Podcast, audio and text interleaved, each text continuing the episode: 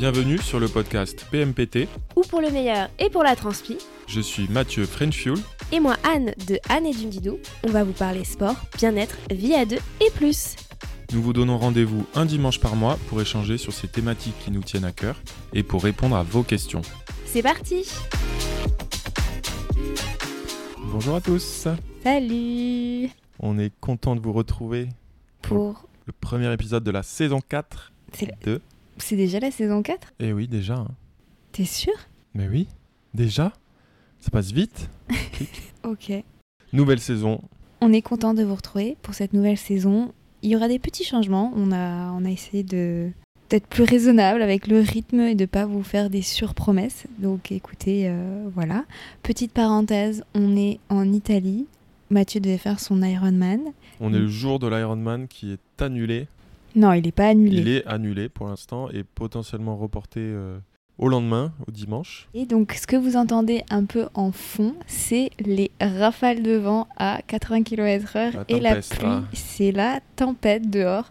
Bon, nous, voilà, on a l'habitude puisqu'on en a eu plein à Montpellier et il faut savoir que c'est le jeu en septembre, c'est souvent comme ça.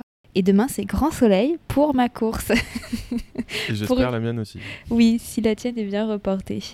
Mais aujourd'hui, on ne va pas parler de ça.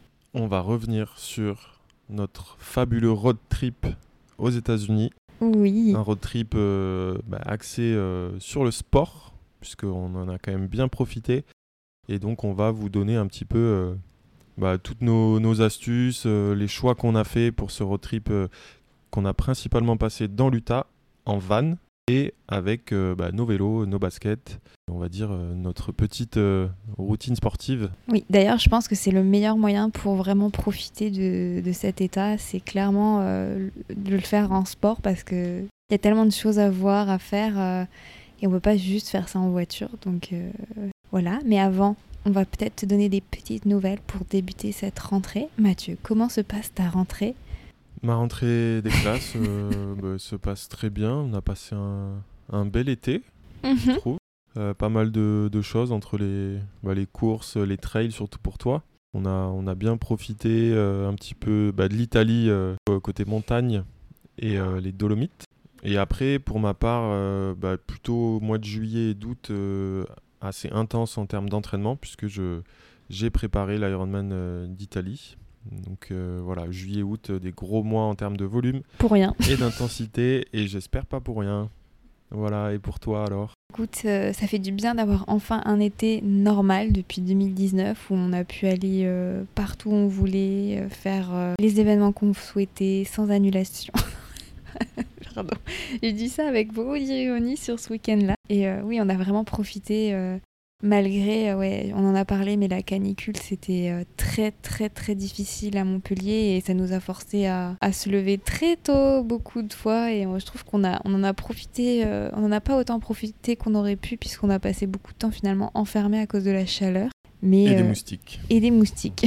Donc euh, voilà. Mais euh, oui, c'était, ça faisait du bien de retrouver un peu de, de normalité et faire ce qu'on a l'habitude de faire et vraiment d'aller randonner, faire du vélo un peu à droite à gauche. Et euh, ça, c'était, vraiment super cool. euh. On aime ce genre d'été quand on reste euh, bah, dans notre région, mais qu'on profite vraiment de notre région. Et oui, ça fait un mois et demi que j'ai une gastrite. j'ai mal au ventre régulièrement. Donc ça, c'est quelque chose qui est encore en train d'être soigné. Et oui, c'est depuis début août. Ouais, tout début août que j'ai ça et on est mi-septembre. voilà, Ça va se régler. on espère. Ouais, c'est un peu fatigant, c'est tout. Mais euh, sinon, tout va bien. Pipa va très bien, écoutez. Ah, toujours. Elle pète la forme et, euh, et c'est l'essentiel. Voilà. Euh, en termes de, de projet pour la rentrée, écoutez, travailler, travailler, travailler. Et surtout, Mathieu et moi, on pré- prépare deux jolies courses. On va faire notre première course gravel pour le Rock d'Azur. Je sais pas si le podcast sera sorti d'ici Oui, là. Quand même. Donc on sera au Rock d'Azur. On pourra peut-être revenir là-dessus d'ailleurs dans un prochain podcast. Oui. Et spoiler, euh, on a réussi à être tirés au sort tous les deux la même année pour la Mascareigne. Donc c'est euh, le 70 km de la Diagonale des Fous. Du Grand Raid. Du grand, du grand raid, voilà, c'est Voilà. pareil. La petite course, voilà, 72 km, 3800 D+, Et 4800 des moins. Oui, très important. Mathieu me croyait pas quand je lui en parlais. Ça va piquer. Donc il va falloir faire une petite prépa. Bah, moi, ça, ça va aller, mais c'est plutôt Mathieu qui va devoir. Euh, c'est ça, un mois pour faire du, du dénivelé. Voilà, c'est bien. Positif et négatif. Mais tu vas me remercier d'avoir fait aussi beaucoup de dénivelé cet été. Oui, c'est vrai. On a fait quand même pas mal, surtout à vélo, on en a fait un paquet. Hein. ouais, ouais, mais il va falloir euh, réenclencher la seconde sur cette prépa. Mais j'ai super hâte, on va retourner à La Réunion.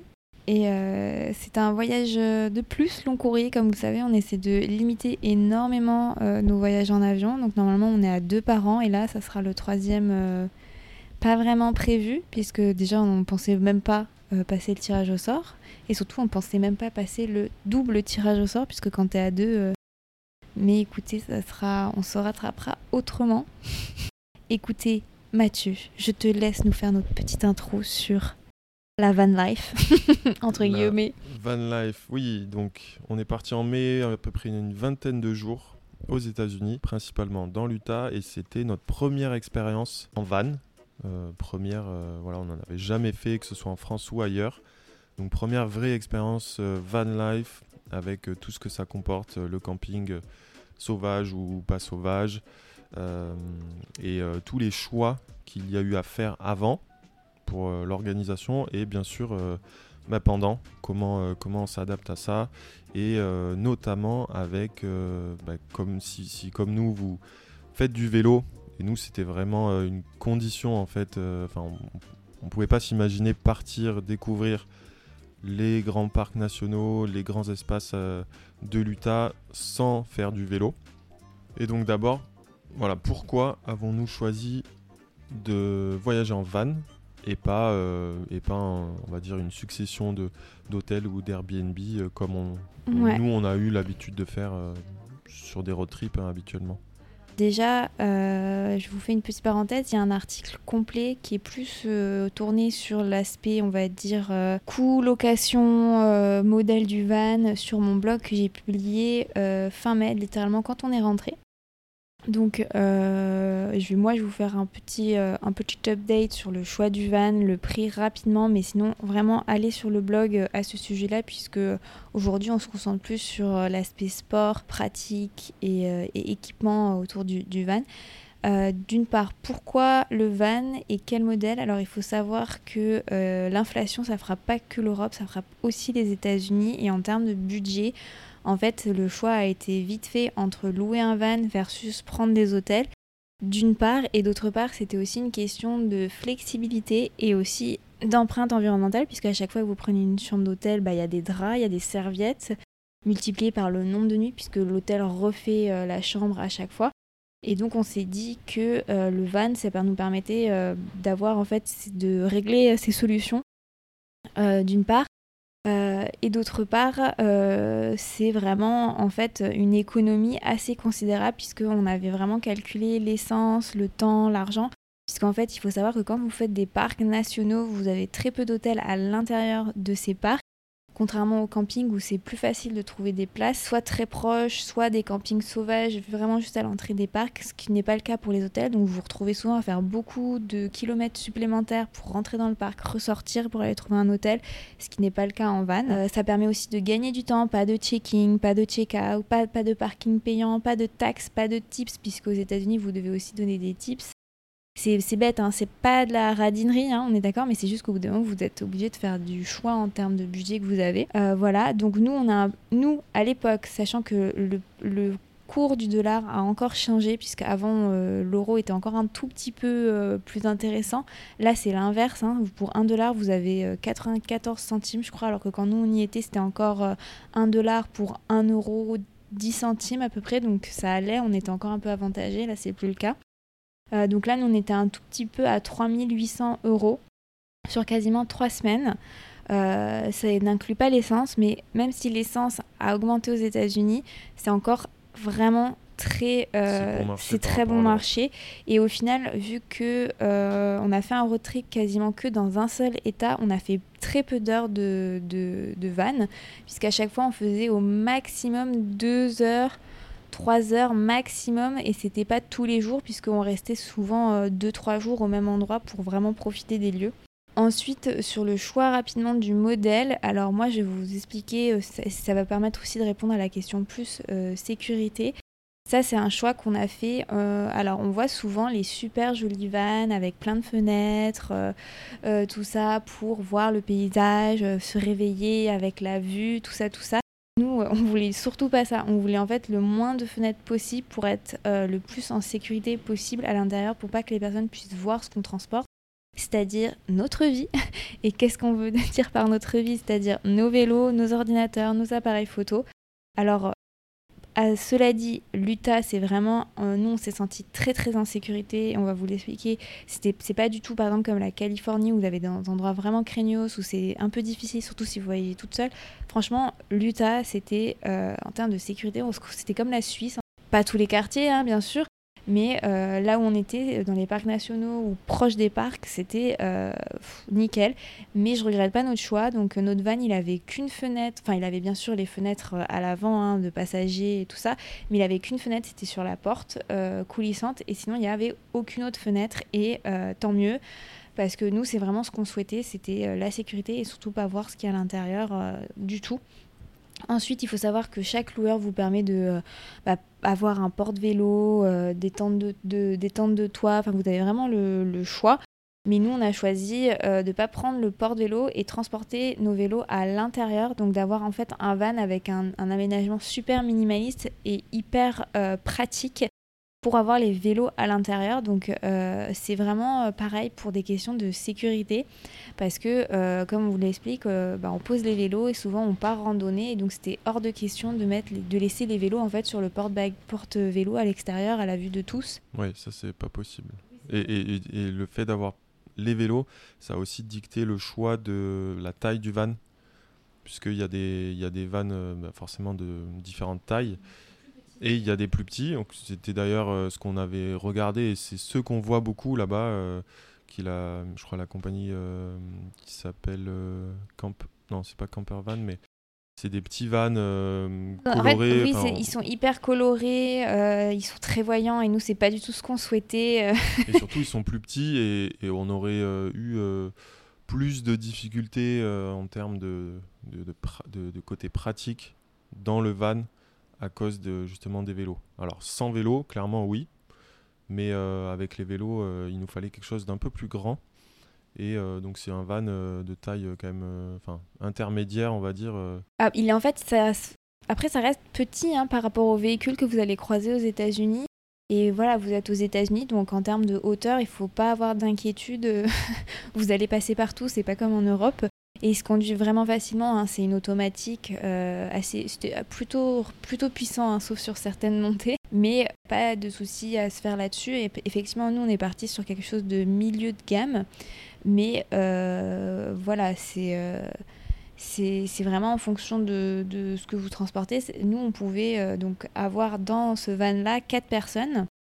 Donc euh, il y avait euh, une, une, tente de toit qui pouvait accueillir deux personnes et il y avait aussi une banquette pour mettre deux personnes. Mais nous, on utilisait cette banquette euh, pour mettre nos vélos en fait. Et enfin, c'est une banquette, voilà, c'était assez pratique pour mettre les vélos. Et il était vraiment robuste et tout était fourni avec. Hein. donc on parle de vaisselle, bassine. Tout le nécessaire. La, la glacière, en fait, tout est vraiment fourni. Cela dit, euh, nous, on avait, amené de l'équipement avec nous en plus. Et pareil, j'avais fait une petite liste, que vous une liste d'équipements vraiment utiles. Et je crois qu'on a tout utilisé de cette liste-là que je vous mettrai euh, bien sûr en lien dans la description du, podcast si vous partez en, en, van. Et voilà, comme ça, vous, vous l'avez. Les États-Unis, c'est quand même un pays où ils ont l'habitude vraiment des voyages en van depuis plusieurs décennies. Hein, euh, vraiment, euh, le van Volkswagen, euh, c'est surtout en Californie que ça s'est développé, plus qu'en Europe. Il y a vraiment plein de compagnies, il suffit juste de, comparer. sachez que certaines compagnies sont très locales parce que nous, la compagnie qu'on a prise, donc Native Camper Van, elle était que sur trois aéroports et c'est souvent des aéroports en fait où vous allez faire les road trips. Donc il y avait Las Vegas, Denver et, Salt Lake. City. Voilà, dans l'Utah. Et vraiment, c'est les trois aéroports où souvent vous rentrez pour ensuite faire votre road trip. Ensuite, la deuxième question qu'on s'est posée, c'est qui était liée aussi à ça, c'était voilà, embarquer nos vélos, nos propres vélos ou louer sur place. Alors on est vite arrivé à la conclusion qu'on allait prendre nos vélos, tout simplement pour euh, deux raisons. Donc le côté pratique, parce que clairement voilà, on fait un road trip, donc on bouge de, point en point. C'est quasiment pas imaginable de louer des vélos sur plusieurs spots ou alors il aurait fallu louer les vélos pendant bah, toute la durée du séjour et revenir à ce même spot. Donc ça, ça aurait été possible. Mais nous, comme on vient de le dire, on repartait d'un endroit différent, donc de Denver. Et c'est surtout un, coût, un coût financier qui est non négligeable, puisque nous, on a pu voyager avec nos vélos pour, euh, si je dis pas de bêtises, quelque chose comme 150 euros par vélo. Euh, donc le surcoût en avion, donc pour euh, deux fois deux vols à chaque fois. Donc c'est un surcoût, mais voilà, si lissé sur, on va dire, le coût total du, du voyage, c'est quand même le moins cher. Et en plus de ça, vous êtes avec vos propres vélos que vous connaissez. donc c'est quand même bien plus confortable. Après, voilà, le seul risque, effectivement, c'est une perte de bagages. Euh. Donc, nous, ça nous est arrivé euh, sur mon vélo sur le retour. Oui, c'est vrai. Et euh, voilà, à l'aller, ça a été nickel. après, vraiment, le, le, coût d'une location d'un vélo sur deux, semaines, trois semaines ne, se, ne se vaut pas. Il, faut, il vaut mieux emmener son propre vélo dans ces cas-là. Tout à fait. Et après, le choix d'avoir pris les vélos de gravel, ça, on peut peut-être en parler.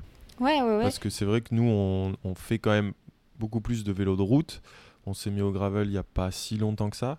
Bah, après le confinement. Voilà, après le confinement. Et mm, on n'en a pas fait tant que ça hein, par rapport au nombre de kilomètres qu'on fait. Mais là, c'est vrai qu'on s'est, quand même vite euh, rendu compte que euh, bah, le programme qu'on allait faire euh, aux États-Unis était quand même bien adapté au gravel. Il faut savoir que bah, les, États-Unis, notamment euh, bah, voilà, l'Utah, c'est de très très grands espaces. Il y a finalement assez peu de routes bitumées. En fait, euh, d'ailleurs, ça nous a, ça nous a marqué hein, par rapport à l'Europe, par rapport à la France, où euh, en fait, il y a des routes. il peut y avoir des routes de 30-40 km quasiment sans intersection avec une autre route bitumée. Par contre, il y a énormément de chemins, de chemins stabilisés. Euh, nous, on avait aussi l'ambition de faire euh, pas mal de, parcours dans les parcs nationaux ou autour des parcs nationaux, donc c'était vraiment euh, le plus adapté. Et on regrette absolument pas notre choix oui, et en fait, on a appris un peu euh, de ben, euh, l'été euh, dernier. On était parti en Finlande. Et la Finlande, c'est un pays donc bah, très au nord. Et c'est pareil pour le coup, pour d'autres raisons. Là-bas, il y a plus de routes en gravel que de routes bitumées. Tout simplement parce que la moitié de l'année, ces routes sont sur, sur la neige. Et ils vont pas bitumer certaines routes. Et en fait, on a appris, là-bas, on n'avait qu'un vélo de route. Et en fait Là-bas, euh, pour vraiment faire des, vrais tours, vraiment rentrer dans la nature, il vaut mieux avoir en fait un, gravel que, euh, que un, vélo de route. C'est vraiment pas comme en France où vous avez plein de petits itinéraires euh, pour aller dans plein de petits villages. Là, pour accéder à certains villages, bah, ça sera tout simplement du, du gravel. voilà. Et c'est pareil puisqu'on a fait une petite, on est allé vu qu'on est reparti par Denver, on est allé dans le Colorado. Et c'est pareil dans le Colorado pour exactement les mêmes raisons, puisque on va faire juste une petite parenthèse géographique. Alors l'Utah, le Colorado et une partie de l'Arizona, il faut savoir que de base, vous êtes en moyenne entre 1000 et 1500 mètres d'altitude au plus bas. Ouais, c'est ça. On a, je crois qu'on n'est pas descendu en dessous de 1000 mètres. Ou 800 mètres, quoi. Voilà, vous atterrissez à Salt Lake City, vous êtes déjà à 1002 ou 1300 mètres d'altitude. En gros, c'est vraiment un plateau oui, en fait, vous n'avez pas cette sensation-là d'être en altitude parce que visuellement, c'est pas le cas. Voilà, on voit pas des grandes montagnes, on va dire, mais euh, on est sur un plateau hyper élevé. Denver, c'est 1600. C'est 1600, surnommé le, la Mile High City. Donc euh, un mile, c'est 1600 mètres. Donc, euh, donc voilà, ça vous, déjà, ça vous place un peu le. Donc c'est pour ça que les conditions en hiver là-bas, et même au mois de mai, puisqu'on a eu de la neige dans le Colorado, voilà, c'est juste pour vous placer un peu euh, la météo, puisqu'on se dit, ouais, l'Utah, c'est un désert, tout ça. En fait, oui, mais à plus de 1000, 1500 euh, en fonction de là où vous êtes. Donc, euh, oui, certes, il fait chaud, mais par contre, la nuit, les températures elles descendent vraiment. Et surtout, vous avez des endroits qui, même au mois de mai, sont fermés à cause de la neige, parce que vous êtes à plus de 3000 mètres d'altitude en voiture. Il faut savoir que nous, on est monté à plus de 3000, non 4000 non, euh, on était à combien Plus de 3000 euh, sur un col euh, bitumé là. Non, là où il y avait la tempête de neige, Mathieu, on était à beaucoup plus de 3000. Là où il y avait la tempête de neige, on était à plus de 3000 sur une autoroute Donc, la, fameuse autoroute plus interstate, je ne sais plus combien, qui est la, une des plus dangereuses des États-Unis puisqu'elle elle monte très très très haut et nous on a pris une tempête de neige. Ouais. On a eu un, on a eu un petit peu peur. C'était la veille du, du départ euh, à Denver, ouais. À Denver, mais euh, voilà, bref. Euh, c'était, c'était l'aventure. voilà, pour dire et, tout ça pour dire que voilà, le mois de mai, nous on est, on est allé mi-mai, c'est nickel en termes de météo. Voilà, c'est nickel, mais faut pas y aller avant. Il faut pas y aller trop après parce qu'il fait trop. Enfin, je pense, je pense que vous vous rendez même pas compte, mais il fait jusqu'à 50 degrés. En plein été, ouais. En plein été. Euh, nous, il faisait 30, 30, euh, ouais, 30, on va dire. Euh, voilà, il faisait, il faisait très chaud, mais c'était supportable d'une part. Et d'autre part, il faut savoir que vu qu'on vous explique qu'on est dans le désert, en fait, en termes d'humidité, c'est niette. il y a zéro. C'était très sec. c'était très très sec. Donc quand on arrive là-bas, ça fait le nez sec, c'est très difficile.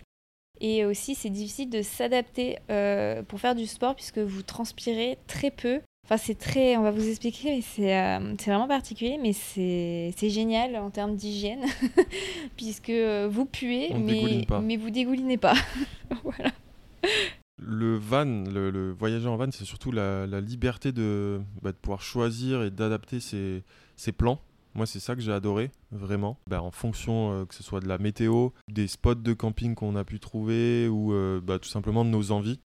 Ça, pour moi, c'était vraiment euh, hyper, hyper agréable de pouvoir euh, se dire qu'on avait plusieurs options et que euh, bah, si finalement, et ça nous est arrivé, si finalement tel ou tel spot qu'on voulait visiter, bah, la météo s'annonçait pas top, bah, on changeait les plans, mm. on pouvait bah, faire demi-tour et puis c'est pas grave, on y retourne après. Ou ça, c'était vraiment, euh, pour moi, c'est un, grand confort qu'on n'a jamais pu expérimenter euh, avant sur des road trips classiques où euh, bah, on, s'est mappé, hein, on a les réservations des hôtels ou des Airbnb, et puis bah, bah, si tu te tapes une tempête, un truc, bah, c'est un peu foutu quoi. D'ailleurs, effectivement, on va parler peut-être de, ça, on parlait de météo. En fait, euh, quand on fait un road trip, on réserve tout en avance et c'est vrai qu'aux États-Unis, c'est important de réserver en avance puisque euh, surtout les parcs nationaux, c'est pas que c'est pris d'assaut, mais c'est vous avez beaucoup de monde, surtout en week-end et surtout plus vous rapprochez du mois de mai, juin, bah, vous avez tous les étudiants qui commencent à être en vacances et euh, en fait, à partir de juin, juillet, août, c'est aussi des semaines où il y a beaucoup en fait de déplacements et ensuite, vous avez les vacances scolaires euh, qui sont des fois un peu différentes en termes de date en fonction de chaque état. Voilà, en fait, on va dire que c'est vraiment une grosse saison. Je vous conseille vraiment le mois de mai pour y aller, puisqu'en termes de météo, c'est euh, plutôt bien et euh, il y a encore très peu de monde en semaine sur les spots où on allait. Et ce qui est bien avec cette flexibilité-là, c'est que euh, vous pouvez, euh, il y a certains parcs nationaux où vous devez réserver votre entrée et souvent vous devez la réserver que 24 heures à l'avance. Il n'y a pas le choix. Vous pouvez pas en tous les cas réserver 3 mois à l'avance votre entrée. C'est impossible en fait. Il faut des fois réserver la veille pour le lendemain et choisir l'horaire. Donc quoi qu'il arrive, vous aurez beau en fait réserver votre hôtel, euh, planifier. Mm. Si vous n'avez pas l'entrée, c'est mort en fait. Petite surprise du chef, certains de ces parcs, c'est une réservation en mode loterie. Ah oui. Et donc ça nous est arrivé sur le, premier à... C'est à Zion. À Zion et euh, aussi à Arches National Park. Oui, oui c'est ça. Euh, c'est comme une vente privée. de passer ouais, comme une espèce de vente privée la veille pour le lendemain, je crois. Tu dois postuler et payer un, petit fee. Euh, d'ailleurs, spoiler, bah, si vous n'avez pas la place bah, vous avez quand même perdu euh, vos 8 dollars ou je ne sais plus. Donc euh, voilà, ça, ça, ça c'était un petit peu aussi l'élément, euh, va dire, qui nous a rajouté un petit peu de, de stress. Pas de stress, mais en tout cas pour toi, oui. de se dire, bah voilà, on, est là. alors on est, c'est d'ailleurs pour ça que le van c'est bien, c'est que on peut être là pendant deux ou prévoir deux ou trois jours pour pouvoir justement s'adapter à ça si bah, par malheur on n'a pas on n'a pas, la loterie, la loterie. Nous, on l'a eu à chaque fois. Oui, euh, après c'est parce que nous on a essayé aussi de faire les parcs nationaux très populaires en semaine et éviter et être euh, le week-end sur des parcs nationaux beaucoup moins populaires, tout simplement pour être bah, plus tranquille puisque vraiment on parle de je veux pas comparer ça à Disney, mais il y a vraiment beaucoup de monde. Par, par exemple, euh, Archies, donc euh, c'est un parc national euh, près de Moab, où en fait vous avez, enfin c'est très concentré, donc forcément il y a beaucoup de monde et surtout il y a beaucoup de choses à voir juste en posant sa, voiture et en marchant à peine 500 mètres, vous, vous avez des très belles choses à voir. Donc il y a très peu de très longues randonnées pour aller voir des, des, des beautés euh, oui, c'est le plus naturelles. simple Quoi. d'accès et en plus il est juste à côté d'une grande, d'une relative grande ville Oui, de- qui est Oui, oui. Donc euh, c'est ça qui fait qu'il est très très populaire. Et donc nous on s'est dit bon bah si on le fait, il faut le faire en semaine absolument. Et, euh, et tôt le matin ou en après-midi ou en après-midi parce que ça c'est aussi cool. Euh, alors les Américains, il faut savoir qu'ils se lèvent super tôt. Vous aurez beau arriver à 7 heures, vous ne serez jamais tout seul euh, ou très rarement tout seul. Euh, vous aurez déjà un peu de monde, euh, quoi qu'il arrive, d'une part. Par contre, les Américains, Finisto. finissent tôt. Voilà, donc il faut savoir qu'à partir de 16h, il n'y a plus personne sur les chemins. Et donc, euh, il n'y a Ouais, 16, quasiment plus 17 heures, personne. euh, mais par contre, c'est vrai que nous, on s'est fait des, Oui, des randos. euh, hyper populaire où il y avait personne. Voilà. Ou deux- nous, deux, trois personnes, quoi. À, à 18h ou 19h et il y avait personne, quoi. C'était. euh, Donc voilà, continuez à vivre à la française. Il n'y a pas de souci, euh, décalez-vous, continuez à être décalé pour certains trucs. Euh, y a ça pour le coup, il n'y a pas de problème. Par contre, effectivement, pour certaines randonnées, il faut, euh, il faut y aller très tôt le matin et y être à 7 heures. euh, voilà, et vraiment vérifier pour ces histoires de réservation chaque parc où vous allez parce que vous risquez d'avoir des surprises. Parce que vraiment, euh, à, à Zion, euh, c'est euh, participer au tirage au sort. Si vous voulez faire certaines randonnées, il faut réserver en avance votre venue. Si vous voulez juste rentrer dans le parc, voilà. Et ça permet en fait vraiment. alors je sais que ça peut être par rapport à la France où on se dit ouais, mais attends, moi je paye pas pour aller dans la nature, machin. Alors d'une part, ça permet la conservation de ces parcs nationaux qui sont vraiment mais incroyables d'une part, et d'autre part, ça permet vraiment de fluidifier le trafic sur les chemins. Voilà, vous allez vraiment être beaucoup plus tranquille. Et personnellement, moi, je préfère euh, voilà donner 20 dollars et me dire bon ben au moins voilà, on sait qu'on va être tranquille, que la nature est totalement préservée, et ça permet de voir des animaux, ça permet d'avoir des chemins euh, magnifiques, que de me retrouver sur une autoroute où les gens n'ont rien à foutre et ils jettent leurs mégots et euh, comme on peut voir dans les dans les Hautes-Pyrénées où vraiment ça de c'est Mm. c'est aussi Disney quoi. Donc euh, ça c'est un autre débat bien sûr, mais voilà au moins le, le van ça nous permet de nous dire bon il va faire dégueulasse tel jour, on va aller dans un autre parc parce qu'on n'a pas de réservation euh, tout simplement. Et parce qu'on fait du camping sauvage. Alors, on va faire la- le point camping Justement, voilà, j'allais y venir. alors nous, en fait, on a fait beaucoup, on a fait, je crois, majoritairement du camping sauvage. On utilisait trois applications différentes pour trouver les spots, mais en fait, euh, moi, je me suis aperçue que le, j'utilisais surtout un très très vieux site internet, plus que les applications qui permettaient... En fait, les applications, tout le monde les a. Donc en fait, euh, nous, on était dans une période assez euh, creuse. Donc à aucun moment, on est arrivé sur un spot et on a trouvé C'était ouais, c'était jamais plein. les seules fois où on était avec d'autres personnes, c'est quand on était vraiment à l'entrée des parcs où il y a beaucoup, où il y avait des, en- des endroits de campsite autorisés et gratuits.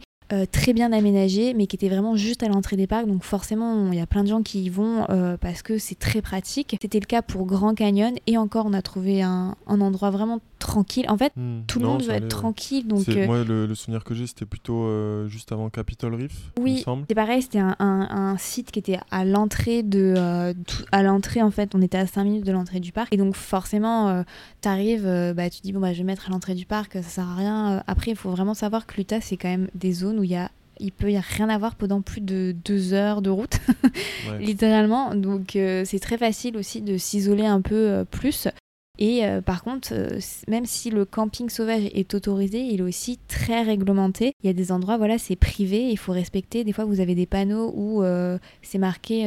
nous, effectivement, on s'est fait avoir une nuit, mais on s'est pas fait prendre parce qu'on l'a même pas vu le panneau. Tu sais quoi Parce qu'en fait, avant le panneau, c'était autorisé, et je pense, en fait, on est arrivé de nuit et on a passé On a le panneau, vu. on s'est installé juste après. Bon, voilà, c'est pas grave, on s'est pas fait taper par un taper à la vitre par un chef, mais soyez vraiment très respectueux de ça parce que là-bas, c'est oui. il y a la dénonciation euh, et, bah, et c'est normal aussi puisque ça permet de respecter la nature et parce que en fait euh, il faut aussi savoir que de plus en plus il y a des gens qui prennent les vannes et qui font n'importe quoi avec la nature qui vont euh, chier dans un coin, pas enterrer leurs trucs, laisser leur papier toilette, laisser tous leurs papiers, laisser leurs déchets et vraiment ne pas respecter l'endroit, laisser même du verre. Tu vois le spot qu'on a fait à la sortie de Moab qui était magnifique. Ouais. Euh, bah, on est arrivé, il y avait des tessons de bouteilles, il y avait Mm. plein de trucs, enfin c'était n'importe quoi, on a ramassé et on a jeté. Bien de respecter le site sur lequel vous allez faire votre camping sauvage ou de le nettoyer s'il est sale, parce que euh, pour, pour les suivants, quoi. Par, on a aussi fait du camping euh, payant. Dans des, ouais, dans des campings, euh, on va dire, traditionnels. Vous avez deux types de camping. Vous avez les campings tenus par l'État qui sont vraiment pas chers. Et ça, pour le coup, euh, pour le fonctionnement de ces campings, sur les réservations, tout ça, je vous invite à lire l'article que j'ai écrit parce que il y a vraiment des fonctionnements assez surprenants. Vous et les réservations. un peu galéré, hein. Voilà, les réservations en ligne sont un peu la galère. Et des fois, il n'y a pas de réservation en ligne, c'est euh, le premier arrivé, premier servi. Des fois, il y a des, des campings qui sont tellement euh, dans les parcs nationaux, en fait, ils sont réservés des mois à l'avance, donc des fois, c'est même pas la peine d'essayer. Dans ce cas-là, nous, on s'est tourné sur des. Et il y a, très peu de, campings sauvages autorisés. On s'est tourné vers des campings euh, privés, mais même en allant sur des campings privés, il faut, il faut savoir qu'on est, on reste très compétitif sur euh, la nuit, puisqu'on est entre 50 et 80 dollars maximum, tout compris. Voilà, alors qu'une nuit d'hôtel, dans un hôtel le plus pourrave, parce que des fois, on comparait, des fois, on est à 100, 120 dollars et vous êtes vraiment dans des hôtels euh, pourraves quoi. Parce que nous, la première nuit qu'on a faite euh, en arrivant, on s'est dit bon, on va pas. c'est vrai qu'un camping aurait été aussi bien. Aurait été si bien, ouais, que, parce qu'on était, on était dans un, motel 6, donc c'est vraiment, euh, c'est vraiment pourrave. Hein, c'est le strict. quoi. Et encore, des fois, Formule 1, je pense que c'est un peu mieux c'est vraiment le strict minimum, euh, c'est pas fifou, euh, c'est très mal isolé, euh, voilà. Mais on s'est dit, ouais, pour la première nuit, on veut se doucher, machin, bidule. Pris une première nuit et une dernière nuit à l'hôtel. Mais sinon, on a fait tout en camping, en camping sauvage. Pourquoi? Parce que ça nous permettait aussi de préparer le van, que ce soit à l'aller. parce que si vous voulez, on a récupéré le van, on avait tous nos bagages, on a tout mis dedans pour prendre la route euh, assez rapidement. Et la première nuit à l'hôtel nous a permis après de, voilà, de, bah, de sortir nos vélos euh, des housses, de s'installer, euh, voilà, que ce soit de faire les courses et d'installer tout ce qui est cuisine et compagnie avant de commencer véritablement le road trip. Et même chose au retour. pour avoir bah, justement le temps de ranger, de refaire les valises, etc. Donc ça aussi c'est un petit conseil euh, c'est pas du luxe, voilà, de, de prévoir une première nuit et une dernière nuit en, en hôtel avant euh, le transport en, avion. Après, oui, euh, on aurait pu s'en passer, mais c'est vrai que que ça fait que ça fait du bien aussi c'est un peu c'est un peu stressant quand même de nous on avait déjà fait du camping en tente euh, mais c'était vraiment la première fois qu'on passait en, van et c'est vrai que ça peut être un peu euh, tu vois stressant de se dire purée on dort en pleine nature qu'est-ce qui peut nous arriver machin. Et au final euh, il n'arrive rien du tout hein, mais c'est vrai qu'on peut se, faire des petites peurs. En fait on n'a jamais eu de, soucis. La seule fois où là on va parler météo franchement globalement on a eu beaucoup de chance. Il a fait toujours très beau il a jamais plu mais euh, nous avons eu des tempêtes de vent. Et en fait, euh, il faut le savoir quand même, euh, l'Utah, ça reste effectivement un désert. Pas vraiment de. Comment dire Oui, il y a des montagnes, mais vu que c'est super étalé, voilà, il faut se dire en fait que l'Utah, c'est aussi peut-être aussi grand que la France. Et en termes de montagne, il y en a, mais c'est tellement étalé que ça ne bouge pas du tout, ça ne bloque pas le vent. Et en fait, on s'est pris bah, sur les trois semaines, on a eu une semaine, on a eu deux jours avec des grosses tempêtes de vent chaque semaine. Et quand on parle de tempête de vent, ça fait vraiment des tempêtes et des mini tornades, puisqu'on est comme dans le désert et, euh, et c'est pas des. Franchement, j'ai jamais eu ça en France. Hein. C'est des, des d'une violence. De sable. Euh, ça, on n'a pas trop eu, heureusement, mais on avait croisé, euh, je sais pas si tu te rappelles. Oui, des, motards, qui nous ont expliqué, ouais. Ils nous disaient qu'ils revenaient de, justement de Moab, où on, avait, où on était, je sais plus, quelques jours avant, euh, et, qu'ils avaient pris une grosse, grosse tempête de sable. Et nous, on s'est pris, euh, donc la première semaine, ça a été, on s'est pris en fait une tempête de vent. Donc d'une part, cette journée-là, on avait fait du vélo, et je crois que ça a été la, physiquement euh, la journée la plus difficile. Enfin, eh, c'était magnifique ce qu'on a vu à vélo, mais il y avait eu énormément de vent, mais je crois que vous imaginez même pas pire que ce qu'il y a dehors, quoi. C'était. Ah, si, si, si, si, Mathieu. Il n'y avait rien. En fait, il n'y a pas d'arbre. Mais je sais pas si. En ah fait, il n'y a, rien pour empêcher le vent. Hein. Et surtout, ce qui est marquant, c'est euh, ce que vous retrouvez vraiment dans les films, dans les westerns. C'est, vous savez, c'est une espèce de, de touffe là, de de je sais plus, on m'avait dit là, en plus ça existe qui vraiment qui roule en fait et qui traverse la, la route comme ça et en fait, on, a expérimenté euh, ce, phénomène. Mais c'est euh, super dangereux en plus. C'est des herbes. Euh, franchement, c'est des herbes sèches qui vous foncent dessus. Des fois, elles sont énormes, quoi. C'est des boules là. Et ça existe vraiment. Mais la tempête et donc le soir, je souviens, donc dans la nuit, juste avant de. Donc nous, on regardait vraiment la météo. On était sur Wind wind weather ou je sais plus quoi pour surveiller et quand je vous dis mais c'était des rafales à 80 90 km/h et 110 euh, même et, euh, heureusement qu'on était parti tôt ce jour-là puisqu'on avait fait en plus une, bah, pour moi une de nos plus belles sorties. C'était à côté de Grand Staircase National Park, je crois. donc un peu, alors là vraiment un coin assez perdu entre Capitol Reef et on venait de, je crois du coin de Saint George ou non, je sais plus. Mais bref, c'était vraiment un coin là pour le coup très perdu avec ah, des tout petits villages. Deux villages. Et c'était incroyable et on avait fait une très très belle sortie gravel euh, où on était monté à plus de 2800 mètres d'altitude. Ouais, je sais pas si vous imaginez. Euh, sur un col en gravel, euh, c'était incroyable. Ouais. D'ailleurs, ça s'appelait Dead. À un moment donné, c'est la route de Dead, oh, de Dead Dival. Dival. Je sais plus, faudrait le retrouver, mais c'était un ride incroyable et c'est vrai que la fin la fin du ride était sur euh, la route et euh, où on était complètement exposé au vent. Et forcément, c'était 13h, 14h ou 15h passées. Et, euh, au moment où le vent était commençait vraiment à souffler fort. Et après, surtout, c'est que ce qu'on vous dit, c'est que vous êtes jamais à l'abri puisqu'il n'y a pas d'arbres mais il y avait des. On a mangé un super truc dans une, dans une petite supérette tenue par une personne qui parlait français. Avec, euh, Génial, oui. On voulait retourner faire des courses, mais écoutez. Enfin, c'était. Euh, Escalante. Et on, oui, et on tombe euh, cette ville. Mais tout ça pour vous dire que si vous partez dans, dans, un endroit, il faut vraiment pas vous couper des informations locales et de la météo locale et vraiment de vous forcer à vérifier. Parce que euh, vraiment là les tempêtes de vent dans l'Utah c'était super impressionnant puisqu'ensuite euh, après cette journée là on a passé la nuit à l'entrée de euh, c'est Canyon Reef. Capitol Reef. Capitol Reef National Park et clairement cette nuit là j'ai quasiment pas dormi. On été dans un endroit qui était quand même bien à l'abri du vent. On avait fait on avait vraiment bien choisi un endroit pour poser le van. Et malgré ça on était secoué dans tous les sens. J'avais vraiment super peur. Que le vent il s'est renforcé dans la nuit. Et je me suis dit mais ça se trouve ça va être comme dans les films, le van il va s'envoler avec nous et on va s'écraser dans un endroit en mode grosse tornade. Et je crois que ça nous a fait prendre conscience que euh, en France, en Europe on a des phénomènes météo, mais clairement aux États-Unis c'est euh, une autre ampleur tout simplement à cause de la, bah de la, c'est tellement vaste que ça peut prendre des ampleurs euh, proportionnelles à ça. Et clairement, moi, le vent, ça m'a trop. Déjà, j'ai peur du vent en France, et encore, j'ai repoussé mes limites. Mais là, dans l'Utah, c'est encore un autre, euh, un autre truc, quoi. Un autre délire, ouais. Et j'ai retrouvé le, donc le ride qu'on avait fait. Ça s'appelle Hell, Hell's Backbone.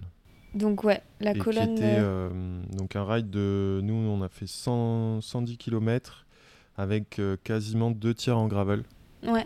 Voilà, donc sur ce, ce fameux chemin euh, Hells Backbone. C'était magnifique. c'était, euh, c'était génial, voilà, plus de 100 km, 2200 des plus.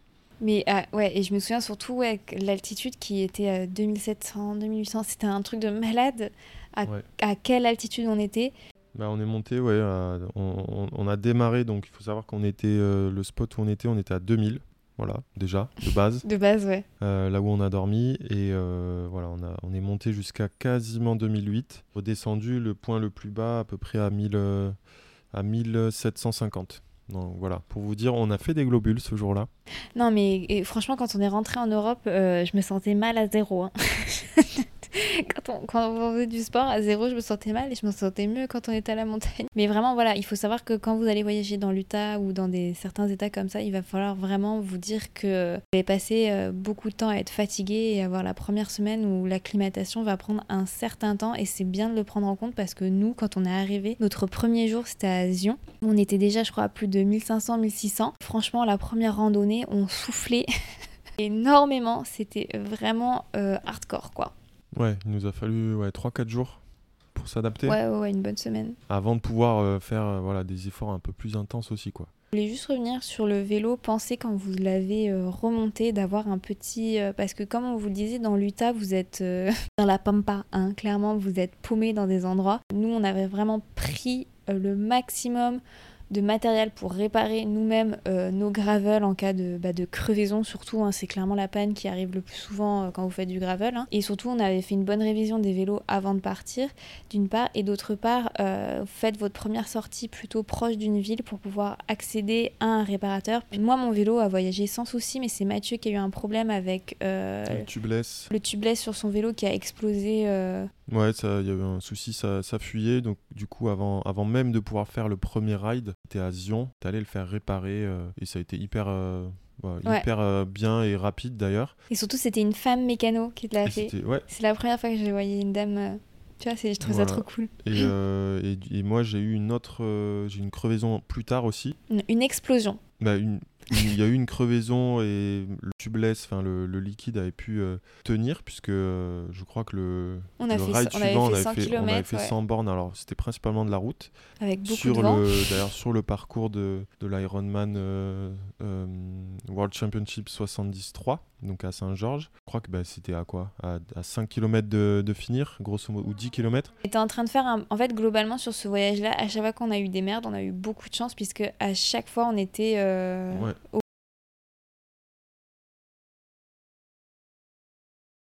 et on était à moins de 500 mètres d'un magasin de vélo spécialisé euh, gravel euh, VTT ouvert le dimanche. Voilà, et euh, voilà, et on était en train de, de bruncher sur la fin de notre, notre ride. Et, Mathieu est allé payer le brunch, donc nous on avait posé les vélos juste à côté de la table, et tout d'un coup, alors c'était moi forcément juste à côté de sa roue, qui a littéralement explosé. Et quand je vous dis explosé, ça fait... Ouais. Et en fait, euh, ça n'a pas dégonflé d'un coup. Hein. On parle quand même d'un gros pneu gravel. et ça fait pendant, pendant très longtemps. Donc j'ai dû mettre une serviette dessus parce que forcément c'était du produit qui giclait de partout sur moi. et mais on est arrivé, Mathieu, tu étais quasiment à plat, mais c'était ils l'ont changé direct. Ouais, ouais ça s'est fait. Ça a duré quoi 20, 20, 20 minutes. Nouveau pneu, liquide euh, tout, neuf et puis, euh, après c'était bon pour la suite du, du road trip. Après par contre c'est pareil les amis aux États-Unis en termes de prix euh, voilà, tout est plus cher. Hein, tout est plus cher. Hein. Sur les réparations, moi j'ai comparé par rapport à ce qu'on payait en France. Là, c'est c'est du simple au double. voilà. Et puis grosso modo, hein, globalement, tout, tout, est plus cher, même, notamment la nourriture. Bah, ça nous a quand même. Bah, en fait, moi, j'ai été impressionnée par rapport. Donc, il faut... si vous ne nous suivez pas depuis super longtemps, il faut savoir que Mathieu et moi, on a vécu plusieurs fois aux États-Unis dans notre prime jeunesse. Donc, moi, j'ai... Euh, on y a vécu 2010-2011, euh, non 2011-2012, et ensuite toi de nouveau. 2014. Euh, 2014, ouais. Et clairement, moi, je me... enfin, j'ai halluciné sur l'augmentation des prix par rapport à cette période-là, tu vois. Ouais, c'est clair. Et notamment, euh, notamment tout ce qui est nourriture. Dès que vous voulez manger un peu correctement, c'est ouais, c'est 50 euh, dollars. ça va très très vite quoi. Un brunch, euh, enfin un truc qui, voilà, sans parler d'un de quelque chose de, mm. d'incroyable, et vite à 2 à 50 dollars quoi. Genre qu'il faut toujours ajouter, voilà, il faut ajouter les tips le, et la taxe. Voilà, après si vous voulez manger un peu plus américain, rapido dans les dans les petits restos, tu sais, ah, les petits diners. Là, c'est plutôt pas mal. On a eu une très bonne surprise d'ailleurs. Oui, euh. Euh, quand on partait vers Grand Canyon, là, quand on s'est arrêté. Euh, on était encore dans le Colorado, je crois. Et c'était et les gens, bah, ils sont. Ils sont aussi adorables hein, que dans les brunchs et tout, machin, mais là vous êtes vraiment dans la vraie Amérique et, ouais. et c'est cool quoi, parce que vous rentrez, il y a encore de la moquette au sol. mais euh, ça n'enlève rien à, la. C'était bon, hein, c'était bon, mais c'est sûr que c'est bon, c'est pas, il y a pas beaucoup de légumes, quoi. Il y a pas beaucoup de verdure. C'est plus américain. C'est plus américain. D'ailleurs, elle nous avait fait une réflexion. Euh, we, we, are not uh, this kind of fancy. Uh, oui, parce que Mathieu, il voulait un cappuccino. ouais, je voulais un, je sais plus ce que je voulais, un latte ou enfin un truc. Et il a dit, we're not fancy. Et voilà. Elle te disait qu'il fallait que tu en face. Fancy coffee. voilà comme les, les, trucs de coffee shop. Mais ça fait du bien aussi d'entrer dans ces boutiques-là euh, très, euh, très franches. Quoi. En fait, il faut vraiment savoir être flexible, mais être quand même euh, préparé à toutes les éventualités. Idem, emmener avec soi une petite pharmacie. voilà, puisque, en fait, envie, je ne veux pas vous effrayer, mais par exemple, surtout sur la moitié de ce ride-là, on avait zéro réseau. Oui, ah oui je veux dire, il faut savoir que là-bas, il y, a des nombreux spots où... Euh, vous n'avez pas de réseau. Et quand je vous dis vous n'avez pas de réseau, euh, nous, il y a plein d'endroits où, en fait, on n'avait pas de réseau pendant plusieurs jours. Tu te souviens Pendant trois jours, on n'a pas donné de nouvelles parce que, euh, à tes parents, et genre parce que il y avait... On, en fait, on captait pas et on captait nulle part, quoi. On captait rien. Nous, sur ce ride-là, donc on a fait quand même une sortie. Donc il faut savoir, c'est du gravel, il y a beaucoup de dénivelé. Et puis on était là pour découvrir. On, on a dû faire, je crois, c'était 10 heures de en tout, euh, oui. 10 heures de... On est parti à 7 heures et on est rentré enfin en milieu d'après-midi. Enfin voilà, et c'est. Euh, même clairement, on a croisé quoi 10 voitures? On a croisé non même pas arrête. Si, il y en avait sur la fin, il y en avait Oui, par contre sur la fin quand on quand on approchait de, du village Escalante. Oui, bah alors par contre voilà, il faut se dire aussi que beaucoup des chemins de gravel sont aussi accessibles aux 4x4 et on peut comparer ça à des quads mais c'est pas des quads. ATV. ATV qui est un peu et les buggy qui est un enfer. C'est un enfer. ça fait un bruit, de, de, moto d'Harley Davidson. Euh, voilà, c'est atroce. Donc, euh, mais on en a croisé très très peu. Parce qu'on était en mai. Parce qu'on était en mai. Et très, enfin, très tôt dans la saison. Mais euh, c'est vrai que voilà, quand on avait lu pas mal de justement de sorties quand je regardais les. D'ailleurs justement Mathieu. Où, rouler, etc. on va en parler. Et donc pour trouver où rouler aux États-Unis, on a utilisé. Euh, Plein d'applications. Plusieurs, mais surtout deux. Bon, on, a Strava, mais qu'on a exploré, mais euh, le problème de Strava, c'est souvent, euh, on ne sait pas justement si c'est de la route, du chemin, etc. Ben, tout le temps même. Donc l'avantage d'être en gravel, c'est que on se pose un peu moins la question. Oui. Donc ça, c'est l'avantage. Bah, surtout que tu peux dire qu'une fois, on, en croyait, on croyait faire du 100% route, et au final, on s'est retrouvé sur du gravel, alors qu'on était dans un endroit résidentiel en fait. Mais c'est ce qu'on vous dit, c'est qu'il y a des routes qui ne sont pas bitumées aux États-Unis et vous êtes. Elles sont considérées comme des routes, ouais, sur les, les, maps. Et vous êtes au milieu de la de, de ville, hein, donc euh, enfin de ville. Oui, de ville pour les États-Unis, quoi. Et du coup, moi, je vous conseille l'app qui s'appelle Ride, Ride with GPS tout simplement. C'est une excellente, euh, je la connaissais pas avant, hein. honnêtement je l'ai téléchargée sur place, mais euh, pour tout ce qui est vélo, elle est hyper bien foutue. Donc que vous fassiez du vélo de route, du VTT, ou euh, bah, du gravel.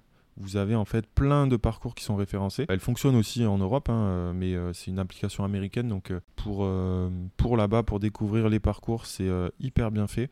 Vous pouvez, par exemple, en fait, vous êtes géolocalisé. Vous pouvez choisir le type de distance que vous prévoyez de faire, le type de surface. Donc, si vous voulez de la route ou justement pas de route, ça vous sort des parcours. Donc, des parcours qui ont été faits par des vrais cyclistes et euh, qui sont euh, commentés. Euh, vous pouvez également, bah, du coup, le, nous, on pouvait télécharger le parcours, le GPX. Alors, via la version web, je téléchargeais le GPX que je mettais après bah, sur, sur le compteur, sur le Garmin. Et juste parenthèse, anticiper vraiment ces trucs-là. quand vous avez du réseau, hein, parce que quand c'est fini, c'est fini, il n'y a plus de réseau. Exactement. Euh, donc ça c'est une super app, je pense que ça nous a permis de faire euh, au, moins, euh, au moins la moitié de nos rides. Et moi je l'ai recoupé aussi avec un, un, site web. Ah oui, après aussi faites comme en France ou en Europe, hein, cherchez des blogs, cherchez des, des, personnes qui ont déjà fait ces voyages-là, tapez le nom de la région avec le nom parce que nous en fait on a trouvé un super blog de euh, femmes qui ont fait euh, plein de trajets gravel exactement là où on se trouvait et euh, on vous le mettra dans la barre d'infos si vous allez aussi dans la région où on est. D'ailleurs Mathieu peut-être que tu l'as. Oui, ça s'appelle gravelbikeadventures.com. T'es tombé dessus déjà en faisant les recherches avant qu'on parte et c'est un super site donc c'est tenu par deux femmes qui sont basées dans le Colorado, je crois juste à côté de Denver. Proposent en fait, elles sont spécialisées dans le gravel, qui proposent plein de parcours gravel donc il y a beaucoup dans le Colorado il y en a aussi beaucoup dans l'Utah. Nous, on en a trouvé plusieurs qu'elle proposait. Mais c'est d'ailleurs Else Backbone, c'est ce qu'elle avait fait, non? Else Backbone, elle l'avait fait. Euh, il y a plein de, euh, voilà, il y en a plein autour des grands parcs nationaux. Et mm. euh, nous, ça nous a vraiment servi puisqu'en plus ils, sont très commentés avec leur expérience. voilà, j'ai le souvenir qu'elle commentait un où c'est il y a beaucoup de sable. Il y avait beaucoup beaucoup de sable et du oui, on rappelle quand même dans, le désert aussi.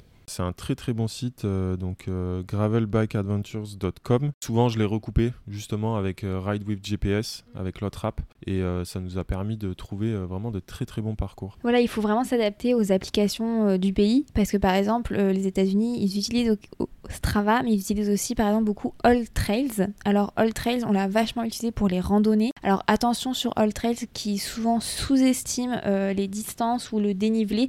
Donc lisez bien les commentaires euh, puisque les gens précisent souvent que euh, eux ils ont eu euh, finalement tant de distance et tant de dénivelé. Et ça nous a permis vraiment de trouver plein d'endroits super cool pour aller bah, faire du trail, faire de la randonnée, faire du, faire du gravel. je vous conseille vraiment cette application que j'utilise aussi un peu maintenant en, France mais c'est quand même une application plus aux États-Unis. Par contre, sur tout ce qui est sur ces trajets-là, essayez d'avoir de repérer quand vous avez internet, parce que comme on vous disait, des fois vous pouvez retrouver dans les vous retrouvez dans les endroits il y a zéro internet, zéro wifi et euh, clairement moi je partirais pas à l'aventure sans ma carte GPX comme ça parce que aux États-Unis, contrairement en France, vous avez très peu de panneaux, d'indications pour les randonnées en mode c'est par là que vous pouvez rejoindre. C'est vraiment en fait et ça fait partie en fait de leur approche de la conservation de la nature. C'est par exemple on a fait une randonnée, tu te souviens, à, à, bah, à Capitol Reef, où vous avez juste les, les cairns ou des petits cailloux pour vous indiquer que vous êtes bien sur le chemin. et que clairement vous pouvez très très vite vous perdre et vous avez zéro réseau. Donc vraiment la carte GPX ou une carte papier, parce qu'on avait aussi les cartes papier, c'est euh, le strict minimum aux États-Unis. Enfin, je vous dis ça en mode, c'est pas pour vous faire peur, mais c'est que voilà, on est vraiment dans une autre échelle aux États-Unis. La météo aussi est vraiment différente à cause bah, du vent, euh, de la enfin de, de, la chaleur qui est quand même particulière et euh, de la l'altitude aussi qui joue aussi beaucoup sur les organismes. Et je voulais juste revenir sur l'importance de bien préparer ses parcours en avance parce que nous on était en gravel, on, on s'est un peu chauffé. Enfin moi d'ailleurs le, premier pour un parcours que j'avais trouvé hein, donc euh, sur les sur les sites là et les applications. Donc c'était je crois notre deuxième ça devait être le deuxième, troisième jour. Il faisait très chaud, donc c'était autour de, du coin de Zion National Park. Et j'avais trouvé un super loop, un super loop euh, donc euh, qu'on peut faire en gravel, mais qui est plutôt quand même un, ah loop VTT. Mais c'est moi qui l'ai trouvé, Mathieu. C'est moi qui ai fait des bêtises. Oui, oui, bah oui. En fait, non. Euh, J'avais trouvé un super endroit où en fait il y avait un mélange. Il y avait plusieurs parcours, des parcours VTT et des parcours gravel. Voilà, et c'est euh, le coin de. s'appelle Hurricane Trailhead. Et euh, c'est un peu connu, notamment pour le VTT, sur un, des, soi-disant, voilà, un des, un des, meilleurs spots de VTT de tous les US. Et donc on s'est embarqué, on est arrivé, il y avait un mec qui sortait son VTT aussi là sur le parking et qui nous a un peu rassuré quand on lui a dit qu'on faisait ça. Mais c'est vrai qu'on était quand même au royaume du VTT et euh, on s'est retrouvé sur des parcours très très techniques pour du gravel et surtout pour notre relative faible expérience du, gravel. Euh, voilà, c'était, euh, il y avait quand même des, des grosses pentes. c'était principalement du single. C'était magnifique, franchement. Enfin, moi j'ai adoré. Mais voilà, c'était très technique. On avançait très très doucement. et donc on a, on a d'ailleurs fait le choix de de bifurquer à un moment donné et de, de retrouver euh, des chemins un petit peu plus tracés et même une portion de route pour rentrer parce que euh, voilà on, on, allait sinon y passer la journée et il faut savoir que euh, bah, les compteurs là les Garmin Edge annonçaient 42 degrés donc en, plein soleil donc voilà c'est tout ça pour dire que il vaut mieux quand même planifier et peut-être pas avoir les yeux plus gros que le ventre comme on, comme on avait peut-être eu là sur ce deuxième ou troisième jour du. du... je pense, je pense qu'on s'était surtout trompé de parcours. On s'était voilà, on s'était un peu chauffé euh, et euh, on a bien fait quand même de, de raccourcir. Ça, c'est un truc, euh, on se, en fait, on sent pas la chaleur tellement il fait sec. Et la chaleur dans le désert, au début, on commence, il peut faire genre 20 degrés, il fait super bon. En fait, on commence à sentir la chaleur quand c'est trop tard. Euh, je sais pas comment expliquer, c'est euh, c'est un truc que j'ai jamais eu en France, tu vois. Que... Puis là, vas-y pour trouver des points d'eau. Hein. Et surtout, vas-y pour trouver de l'ombre. Hein. voilà. Tout, vous faites, tout s'évapore, euh, votre transpiration s'évapore et vous sentez pas en fait la perte hydrique. C'est un autre challenge. Genre, quand on a fait Capitol, non, quand on a fait The Temple of the Moon and Temple of the Sun, euh, ça c'est pareil, c'était des, euh, des, sorties magnifiques. Bon, il y avait du sable. mais c'était que de la piste. C'était que de la piste, mais euh, waouh, c'était le retour. Ça a chauffé. Ça a chauffé, ça a quoi. Chauffé dans le casque. Ça a chauffé bien dans le casque, mais voilà. Ne pas oublier la crème solaire, hein, là, clairement. Très les itinéraires, nos itinéraires gravel. J'essaierai de faire un article sur le blog, mais franchement, pour moi, qui, qui, adorait déjà le gravel, ça a été beaucoup d'apprentissage en plus, mais les États-Unis, c'est un paradis du gravel et tu vois, ça me fait mal au cœur qu'en France, euh, n'est pas encore euh, parce qu'il y a vraiment beaucoup d'aménagements euh, qui sont pas pas pour le gravel, mais qui sont très adaptés à cette et qui rend, mais c'est génial quoi, parce que vous êtes vraiment. c'est ça, c'est des, des, grandes pistes assez peu techniques. Comme des pistes forestières. Assez peu techniques assez peu de dénivelé, enfin ça dépend des coins, mais mais, mais voilà, c'est pas, on peut, alors qu'en France, on bascule vite quand même dans de la pratique, on va dire plus, VTT. Quoi. Ouais, cross quoi. du single, euh, du, du gros dénivelé. Là-bas, c'est vraiment le. C'est vraiment super pour les personnes qui débutent ou qui veulent juste pas se prendre la tête. Et on a vraiment pris beaucoup, beaucoup de plaisir à ce sujet-là. Là, rien que je, tu vois, je repense aussi au ride qu'on a fait. c'était pas à Canyon. Bah, si, c'était à Canyonland. Ouais. Ah, le, le, plus beau ride qu'on a fait. Ouais, le plus beau ride qu'on a fait. Ah, ce ride-là était mémorable. Ouais, c'est. Ça s'appelle euh, Dead Horse Schaffer Loop. Ah ouais, c'était. Et donc il euh, est euh, au sein, enfin une partie au sein du de Canyonlands National Park. Donc, une qui partie, est le, ouais. Qui est le deuxième grand parc national qui est juste à côté de Moab, mm. donc une des grandes villes de l'Utah. Et ouais, ce ride était juste incroyable avec euh, notamment le, bah, la, descente dans le canyon quoi. alors la descente dans le canyon puisque nous on a commencé d'en haut et euh, surtout la montée euh, avec ses lacets. et d'ailleurs les amis c'est la première fois que je m'arrête dans une montée à vélo mais pas pas à cause du physique, mais à cause de la chaleur, quoi. Ouais, il faisait, euh, ouais, il y avait 45 sur le compteur ou. Oui, comme et ça. Euh, mais en fait, je sentais vraiment que euh, j'avais besoin de, de m'arrêter, en fait. Enfin, c'était, je sentais qu'il fallait que mon cerveau, en fait, c'est surtout au niveau de la tête que ça chauffait beaucoup, beaucoup, malgré toute l'eau qu'on avait. et par contre, vous n'avez pas de la possibilité de vous recharger en eau, hein, donc il faut vraiment emmener énormément d'eau. Et faire des pauses, de vous aménager des pauses à cause de la chaleur. Et on n'était pas les seuls, il y avait aussi des vététistes qui le faisaient et qui prenaient des pauses euh, il y avait un peu d'ombre sous les rochers et je peux vous assurer que l'ombre, elle vous enlève au moins 5 degrés, ça vous permet de redescendre en température pour terminer. Et après, euh, pareil, il faut aussi vraiment se, ouais, il faut vraiment se renseigner et bien se sensibiliser à la météo euh, quand vous partez en, truc. Je sais que je me répète parce que euh, bah, on a fait aussi Grand Canyon et Grand Canyon, c'est pareil. il fait très bon parce que vous êtes à plus de 1800-2000 mètres d'altitude quand vous êtes en haut, mais quand vous descendez dans les canyons, il fait 50 degrés en bas, quoi.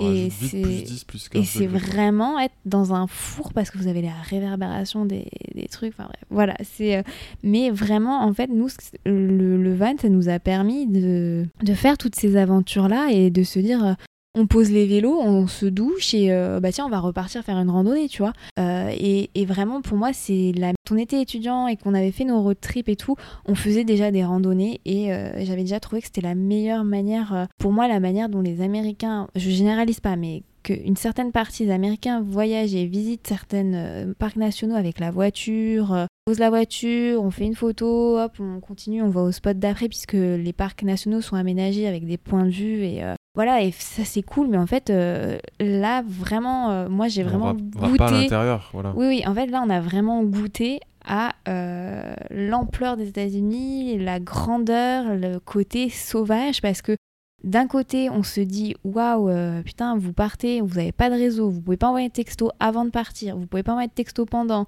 vous avez aucune manière de vous prévenir s'il y a une merde, mais d'un autre côté, vous êtes genre, on est tout seul dans un putain de truc super vaste. On ne croise personne sauf des biches. Genre, attends, on était en gravel, il y avait plein de biches. Mm. Euh, on est allé à Grand Canyon avant de faire notre randonnée au lever du soleil, il y avait des biches. Enfin, on voyait plein d'animaux. Euh, on s'est réveillé euh, pendant une nuit, tu te souviens, au Mexico Hat, Mexican Hat. Il y avait les coyotes, qui, hurlaient la nuit et le matin on s'est réveillé, il y avait plein d'empreintes de, de coyotes autour de notre van. En fait, c'était waouh. Euh, j'ai pas. grandiose. Tu vois, moi, je pensais vraiment avoir des petites peurs, des petites angoisses de dormir dans le van, de me dire, ouais, euh, il va y avoir des animaux, il va y avoir des bêtes, machin. En fait, pas du tout. Ça a été juste, euh, ouais, nickel. Pareil, je croyais y avoir des serpents, des migales, des machins, alors que on a vu des serpents. Un beau serpent d'ailleurs de deux Américains qui nous ont prévenus qu'il y avait un serpent au, au, détour du d'un rocher. Euh. Ça ne déconne pas hein, sur les serpents par contre. ouais, là, faut, faut, pas, faut pas aller faire joujou avec. Pas, voilà, faut s'éloigner, il faut pas rester avec eux. Mais D'autant euh, plus que là, pour le coup, hein, c'était dans Capitol Reef. ah oui, c'est là où il n'y avait pas du tout de réseau. Euh. zéro réseau, il y avait il y avait assez peu de monde hein, d'ailleurs. Et surtout, on était, on était tellement pas sûr d'être sur le chemin. Je me souviens, c'était vraiment cette rando. Je me dis, purée, quand même, euh, bah, est-ce qu'on est, vraiment au bon endroit C'est une rando parfaite euh, pour un, un serial killer. Euh. Mais grave, on s'est fait des scénarios en mode, tu sais quoi, on décale un caillou, hop, on fait ah tac, tac, tac. Enfin bref, voilà. c'était assez drôle. On a le temps de, de divaguer. Tu, tu parlais à l'instant des d'hygiène, d'hygiène et des douches. On va peut-être faire un, rapide point là-dessus avant de passer aux questions. Parce que euh, c'est ça en fait qui nous a permis cette flexibilité, c'est le fait d'avoir une douche solaire.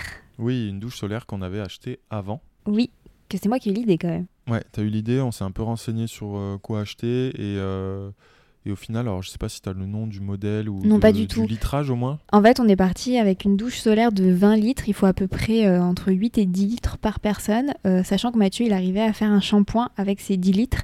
Moi, par contre, le shampoing, il fallait quand même... Euh, je pouvais pas. Hein. C'était un peu tendu. C'était tendax, je pouvais pas du tout. Cette douche-là de, donc de 20 litres nous suffisait. À deux. À deux, voilà, pour se doucher une fois par jour. Euh, Sauf si, on pouvait la, la, recharger. Il faut savoir que l'accès à l'eau, donc euh, quand vous êtes sur, les, sur des parcours, il n'y a pas. Mais par contre, aux accueils des parcs nationaux ou sur certaines, euh, sur beaucoup d'aires d'autoroute ou même en ville, vous avez beaucoup d'accès à l'eau pour pouvoir recharger vos réserves d'eau, puisqu'on avait une réserve d'eau de combien? De 50 litres dans la voiture, mais ou 40 litres pour faire la vaisselle, pour l'hygiène, on va dire dentaire, visage, on va dire toilette de chat.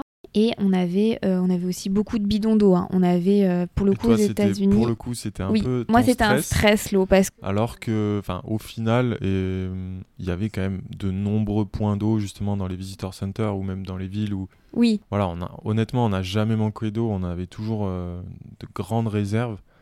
Euh, que ce soit pour la douche ou, pour le reste. Après, pour la douche, il faut bien sûr rappeler que vous devez vraiment avoir un savon qui soit biodégradable puisque vous vous douchez dans la nature, donc ça tombe direct euh, sur la terre, donc c'est obligatoire euh, d'avoir ce genre de savon-là. Et ensuite, après, vous avez le choix. bah, nous, on se douchait, vous avez des campings. Alors, il y a des campings où il n'y a pas du tout d'eau ni de, de, douche, hein. vraiment sur le truc sauvage. Hein. Ou vous avez des campings où vous avez euh, des douches euh, où vous payez à la minute. Euh... ouais, vous, pour 2 dollars, 2 dollars. Mais limite, c'est trop. Hein, quand, après, quand, tu as pris, l'habitude de te doucher en 2 minutes comme ça. C'était 8 minutes. Ah, c'était trop long. en fait, on l'a partagé à deux. Ouais. Et après, sinon, vous pouvez aussi, vous avez des douches privées dans les stations-service, mais alors là, ça coûte super cher et je crois qu'on l'a jamais fait. ouais, pour le coup, on a, on a été surpris dans le mauvais sens c'était 20 bah Justement, je crois qu'il y, avait ce spot après euh, le ride qu'on avait fait à, Escalante, où là, on voulait se doucher. On, on, avait fait quand même 10 euh, heures de bike et compagnie. Oui, on s'est dit, on va se doucher, quoi. Il y avait le début de la tempête de, de vent et tout. Et, euh, et c'était un petit, un petit boui-boui, un peu qui faisait station-service, mais assez. superette, ouais. Superette, et il y avait quand même des trucs un peu, entre guillemets, fait maison. Et, et ils proposaient des douches mais il n'y avait pas le prix affiché et euh, je crois que c'était 20 dollars ou, enfin, ou 15 et c'était hyper cher. Commentaire, il disait oui, c'est 10 dollars la douche sur Google euh, Maps. Et en fait, toi, t'allais demander et la nana a dit, euh, la première nana, elle t'avait dit oui, c'est 15, puis la nana d'après, t'as dit non, c'est 25. Et genre, on s'est dit, bon, 25 à 2, ok, ça passe, mais genre, non, elle dit oui, c'est 25 par personne. Ah oui, et oui, elle nous autorisait pas à y aller en même temps. Donc, bon, là, on a été un peu. voilà, ça contrastait un petit peu avec le, ce côté hyper accueillant des, que, les Américains ont. Et là, pour le coup. Euh, là, on s'est dit, là, c'est trop business. Donc, on s'est dit, non, c'est mort, euh, on, fera, on fera avec notre douche solaire. Et en fait, vu que ce qu'on vous explique, c'est qu'il fait très chaud, la douche solaire, des fois, limite, c'était trop chaud.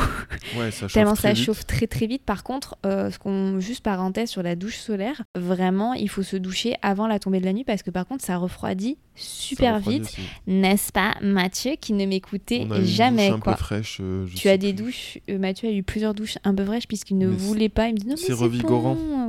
Et voilà. Après, on avait aussi emmené avec nous une cabine de douche portative. Donc, c'est-à-dire, c'est comme une tente, sauf que c'est un format un peu. Euh, bah, c'est pour se doucher. C'est pour se doucher, euh, on va dire. C'est et c'est franchement, c'était plutôt pas mal pour s'isoler du vent et du sable. Et des gens surtout.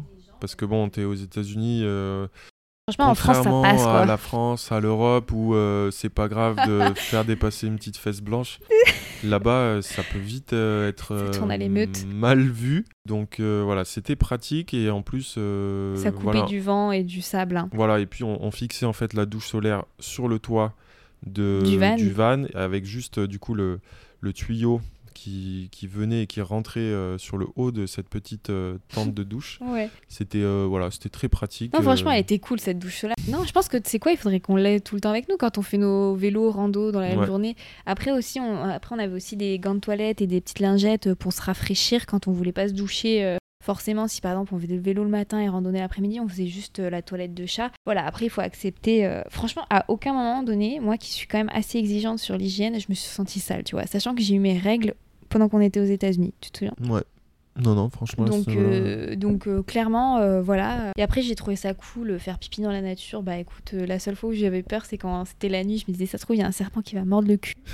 Mais écoutez, ça va. Après, après, quand même, parenthèse, on est aux États-Unis, il y a quasiment des toilettes sèches partout en fait. Donc il suffit d'aller à un départ de randonnée, vous allez tomber sur un, toilette sèche quoi. Et c'était nickel. Je crois que moi j'ai fait la grosse commission que 3-4 fois en extérieur, toi deux fois. je crois une seule fois. une seule fois. C'est vous dire qu'à chaque fois, on pouvait tomber sur des toilettes. Euh, on se dit, bon, on se retient, on va juste bouger le van et euh, ça se trouve, au début de la randonnée, il y, en aura et il y en avait tout le temps. C'est vraiment pas comme la France où c'est une galère pour trouver des toilettes. Euh, là-bas, c'est quand même beaucoup. Et franchement, il y avait tout le temps du PQ. C'était hyper propre. Clairement, aussi de ce côté-là, vous n'avez pas trop à, à paniquer sur ce sujet-là. Ensuite, petite parenthèse, lessive. Tout à fait. Bah, C'était d'ailleurs ça, peut faire la transition avec les questions, si ça te va, puisque c'était l'une des questions qu'on nous a posées. D'ailleurs, merci euh, à tous de nous avoir posé des questions, hein, que ce soit sur, euh, sur le Insta de, PMPT ou, sur nos Insta. On va faire la transition. On nous a demandé justement comment est-ce qu'on avait géré les vêtements sales, si on avait fait euh, bah, des lavages à la main ou des lessives, ou voilà, comment est-ce qu'on a fait? Donc, c'est vrai qu'il faut savoir que nous, on a fait un voyage euh, quand même très sportif, donc long et très sportif. Hein. Donc, quand on dit très sportif, c'est. Euh, je crois que par jour, voilà, par jour, on faisait quasiment une fois du vélo ou une fois de la rando, ou alors une fois du running et une fois de la rando. Donc voilà, c'est vrai que pour le coup, ça, ça génère quand même pas mal de.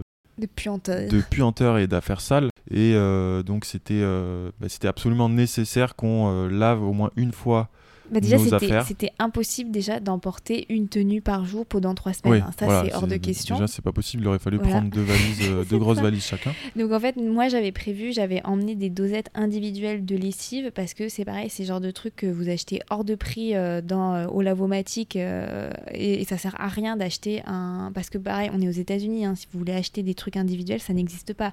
Vous repartez avec une dose pas possible de, lessive. Voilà. Cela dit, dans les il y en avait de temps en temps. Ça me fait penser dans les visitor centers, là où on prenait des douches, où il y avait des fois des. Des ventes de lessive individuelle Ouais, il y avait des, trucs, des distributeurs. Bah, C'était genre 3 dollars la dose. Euh, en France, c'est 3 euros, t'as as un paquet de 50 trucs. Quoi. Après, si tu le fais une fois, bon, ça, ça donc, passe. Moi, j'avais prévu, on, j'avais emmené 5 euh, ou 6 petites dosettes, euh, sachant qu'il faut des fois mettre deux dosettes quand c'est vraiment très sain. Hein, voilà. Donc, en fait, on a fait des fois, quand, dans des, quand vous êtes dans des campings privés, vous avez aussi des lavomatiques qui sont euh, dans le camping. Donc en fait, souvent, euh, on, les peu de fois on a fait camping privé, on a trouvé un camping privé où il y avait bah, des super douches, mais aussi un super euh, lavomatique. Et des fois, ces lavomatiques prennent même la carte bleue parce que il faut savoir aux États-Unis que c'est des quarters, donc 25 centimes. Et souvent, c'était 2 dollars, 3 dollars, non? Pour, Ouais, ou 2,50. 2,50 pour faire une lessive. Et, et pareil pour le sèche-linge. Avec 5 de... Et vous devez faire le sèche-linge, hein, par contre, parce que vous pouvez pas étendre votre machine, ça par contre, c'est très difficile. Donc, en fait, souvent, euh, vous avez besoin donc, de 5 dollars, sauf en coacher. Donc, ça, ça a été le cas euh, quand on l'a fait, tu sais, à Bryce Canyon.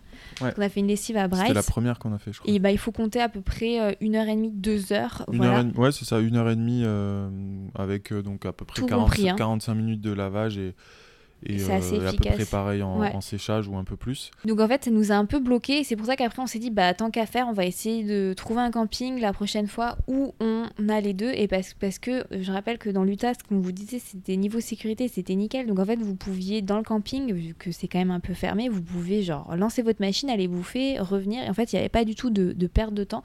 Donc en fait, les deux. Donc la première, on l'a fait comme ça à Bryce. En, attendant, c'était un peu euh, voilà relou. Bon, on a fait les courses, on a fait, on a fait les courses. Oui, oui, moi j'ai travaillé toi t'as fait une petite sieste, enfin bon voilà. Et parce qu'il y avait le wifi dans, dans le lavomatique. Euh, après ça permet aussi de rencontrer des gens, de papoter. Euh, genre euh, Mathieu il a fait de la monnaie avec des gens qui ça faisait un mois, deux mois qu'ils étaient dans un van avec leur bébé. Avec un bébé de, ouais, de quelques mois. Il venait du, du Canada. Et ils voyageaient comme ça et c'était c'était cool quoi. Ouais. Et pareil, dans les lavomatiques, après, c'était que la carte bleue et c'était bah, c'était nickel. Et on l'a fait donc trois fois en tout sur trois semaines. On l'a fait trois fois? Oui, oui, bah oui, oui, oui, puisqu'on l'a fait euh, quelques jours avant de repartir, et tant mieux, puis ça nous a évité la grosse lessive euh, en, en, rentrant. Et franchement, euh, c'est la solution. Hein. ça sert à rien d'emporter 50 000 freins. Oui, non, c'est. Oui. Et surtout, c'est très bien, c'était très bien fait. C'est pas si cher que ça, et il vaut mieux payer la lessive que payer du supplément bagage. Tout à fait. Voilà, donc euh, vous savez tout côté hygiène, linge sale. euh, et clairement, je répète, je suis quelqu'un qui est hyper euh, relou sur l'hygiène, tout ça. À aucun moment, je me suis trouvée. voilà, il y a aucun jour où on n'a pas pu se doucher. Il y a aucun jour où je me suis dit non, là, c'est pas possible, on Alors que tu crade. avais un peu cette appréhension. Alors que j'avais vraiment cette appréhension. Et d'ailleurs, c'est pour ça que je me suis super bien renseignée sur les douches solaires et tout le tralala. Et que j'étais très stressée de faire chauffer la douche parce que moi, j'ai pas envie de me Ah oui, doucher. hein, euh. ça c'était chiant. hein. ouais, la douche, la douche. euh. Voilà, bon, la bref. douche au soleil On a une question euh, concernant les vélos.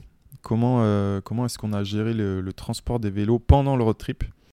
Donc, est-ce qu'ils étaient euh, voilà, accrochés à, à l'arrière du van ou à l'intérieur? Et comment est-ce qu'on a fait pendant la nuit? Donc, nous, c'est vrai qu'on avait, on avait un van qui n'avait pas de porte-vélo. Mais vous pouviez On demander peut le demander. loueur. C'est Voilà, des options. c'est des options. Nous, on n'avait pas fait ce choix-là parce que euh, bon, c'est vrai que nous, euh, nos vélos, c'est quand même un peu. euh, Enfin, c'est c'est un peu le truc précieux. On, on essaye d'y prendre soin et clairement, on n'a pas envie de prendre de risques euh, de, se les faire voler ou quoi que ce soit. Euh, et puis, on avait pris un van qui était assez grand pour les mettre à l'intérieur. Donc, à l'intérieur, on avait nos housses de vélo et nos vélos, donc qui étaient rangés euh, juste derrière le, entre eux en fait le, siège conducteur et les sièges passagers. Et donc, ils voyageaient comme ça pendant, bah, pendant qu'on prenait la route et quand on dormait, ils étaient également à cet endroit-là. Il faut savoir que on a été quand même assez agréablement surpris dans l'Utah. C'est euh, hyper safe, c'est tellement safe que bah, dans les campings ou même euh, dans les campings euh, lors des campings sauvages, on a vu euh, plusieurs campeurs van qui laissaient tout simplement leur vélo à côté du van sans, sans les attacher euh, ou juste derrière le van. Euh, voilà, tellement c'est safe. Pour la petite anecdote, on était même euh, on était à Saint-Georges. Donc, euh, aux encablures de Saint-Georges, dans un camping euh, au début de notre séjour, euh, lors du week-end de, l'Ironman, de- des championnats du monde de 73. Et on a même vu voilà, des vélos de triathlon donc, qui étaient là pour l'Ironman, qui étaient tout simplement posés dans les pick-up à l'arrière des vannes, et donc de façon totalement, on va dire, totalement sa- safe et pour nous presque inconsciente. Mais voilà, tout ça pour vous dire que là-bas, ça ne, ça ne craint pas du tout. Non, Alors mais nous, on l'a pas fait parce que bon, voilà, on on voulait pas prendre le risque, mais euh, très clairement, euh, je sais que voilà, dans le camping à Moab, euh, on aurait pu euh, laisser les vélos à côté la nuit. il faut quoi. juste quand même préciser, c'était. Voilà, on est en Utah. euh, On fait pas ça Colorado. partout. Néanmoins, à parté, enfin nous, on, voilà, on, on a ce stress-là euh, de- d'Européens et de Français parce que le vol est quand même euh, très courant chez nous. Euh, nous, on vous l'avez déjà dit, on s'est fait voler nos, euh, deux de nos bikes euh, pendant le confinement dans notre petit abri de jardin Ouais. en, pleine, en pleine nuit. Aux États-Unis, il faut savoir que bah, le vol est quand même est hyper, hyper, hyper mal vu. C'est pour ça d'ailleurs que c'est aussi safe. C'est que Oui. voilà, il y a très très peu de vols en fait. Il est très fortement Condamné. condamné. hein, Genre euh, vraiment. ouais, vraiment, euh, c'est- pas, euh, voilà, c'est- vraiment pas des blagues là-bas.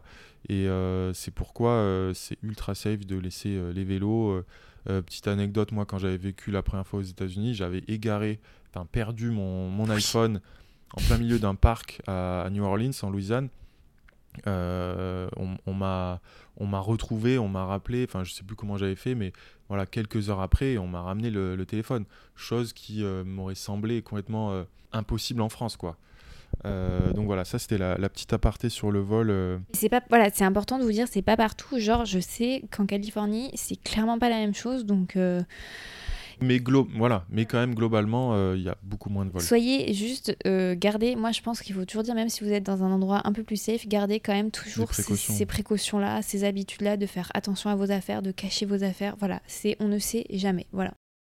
Parce que nous, on s'est fait avoir. Alors justement, ne le, vous, faites pas avoir. Maintenant, nous, on a appris nos leçons et euh, voilà, soyez vraiment toujours hyper prudent. euh, plutôt kiffer, profiter du fait qu'effectivement vous vous sentez plus, plus en sécurité, nanani nanana, mais gardez vos habitudes. Voilà, c'est tout ce que j'ai à dire hein, pour mon avis là-dessus. hein.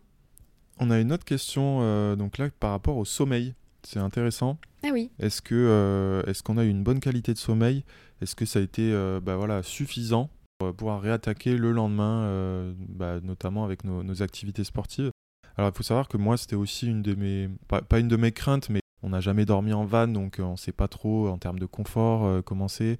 Nous, il faut savoir que c'était quand même très bien aménagé, avec un, petit matelas et un lit qui était quand même assez grand. Alors moi, qui fais quand même 1m87, c'était un chouïa limite, on va dire, pour dormir, on va dire, dans mon, dans mon long voilà, c'était un petit peu. C'était pile poil. Voilà, c'était pile poil, ou alors il fallait un tout petit peu que je me recroqueville. Mais euh, globalement, on a quand même super bien dormi. À l'exception de cette fameuse nuit où il y avait un peu la tempête, là, il y avait euh, beaucoup, beaucoup de vent qui faisait bouger le van. Globalement, enfin, moi en tout cas, j'ai hyper bien dormi et on était euh, très frais pour attaquer le lendemain. Il faut savoir que. C'est un bah, vrai matelas. Oui, c'est un vrai matelas, des vrais draps. Tout à fait. Et il faut savoir que euh, ce qu'on faisait la journée nous fatiguait tellement qu'en général on se couchait euh, quand même très tôt. De toute façon, bah, aux États-Unis, euh, va dire que les journées, les habitudes font que on commence tôt et on finit plutôt tôt. Alors même si nous on poussait un petit peu pour finir relativement tard à la, à la française, manger et puis on se couchait, je crois, sur les coups de 21h, 22h et on était crevés et on se couchait, on dormait direct. Donc, oui, euh, ça il faut faire une petite parenthèse sur euh, quand même la vie camping. Euh, camping, c'est vous dormez, en fait vous vivez avec le soleil quoi. C'est que le soleil se couche, ben, souvent vous avez tout terminé. même des fois, nous on essaie vraiment de, de suivre ça. Bon, des fois c'est vrai que on reste bah, un peu latin hein, dans, le, dans les horaires. Mais par exemple, dès qu'on était dans des campings ou dans, même dans des campings sauvages où il y avait d'autres personnes euh, pas très loin, il faut savoir vraiment que quand, à 21h, quand il fait nuit noire, c'est fini. Tout le, monde, euh, tout le monde est dans son van et c'est le silence complet. Hein. Nous, on était parfois les seuls à faire encore un, petit feu euh, pour manger parce que justement, on avait fini notre rando au coucher de soleil. Oui. les Américains avaient déjà fini de manger. c'était au lit, quoi. Ils regardaient Netflix. et voilà, c'était au lit.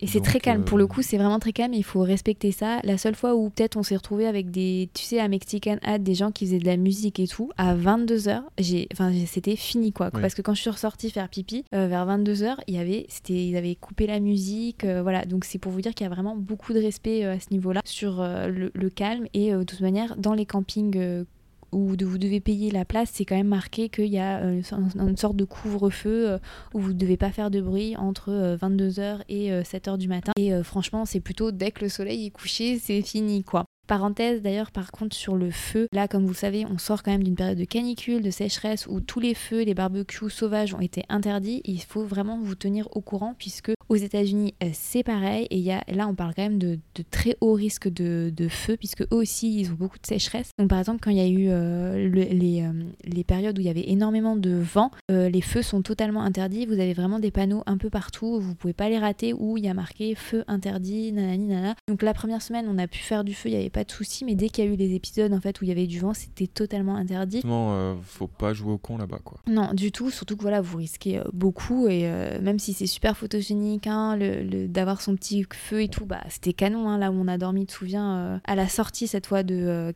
de Capitol Reef. À tout bien, on était au bord d'un canyon. Euh, franchement, c'était canon. Il n'y avait pas de vent. Euh, le vent s'était calmé ce jour-là. Il y avait, c'était, les étoiles. Enfin voilà, vous avez, vous passé vraiment des super bons moments en mode camping. Et ouais, c'est, magique quoi. On avait une question sur, euh, on va dire, l'appréhension de rouler à vélo aux États-Unis. Et c'est vrai que nous, c'était une de, aussi une de nos préoccupations avant de partir.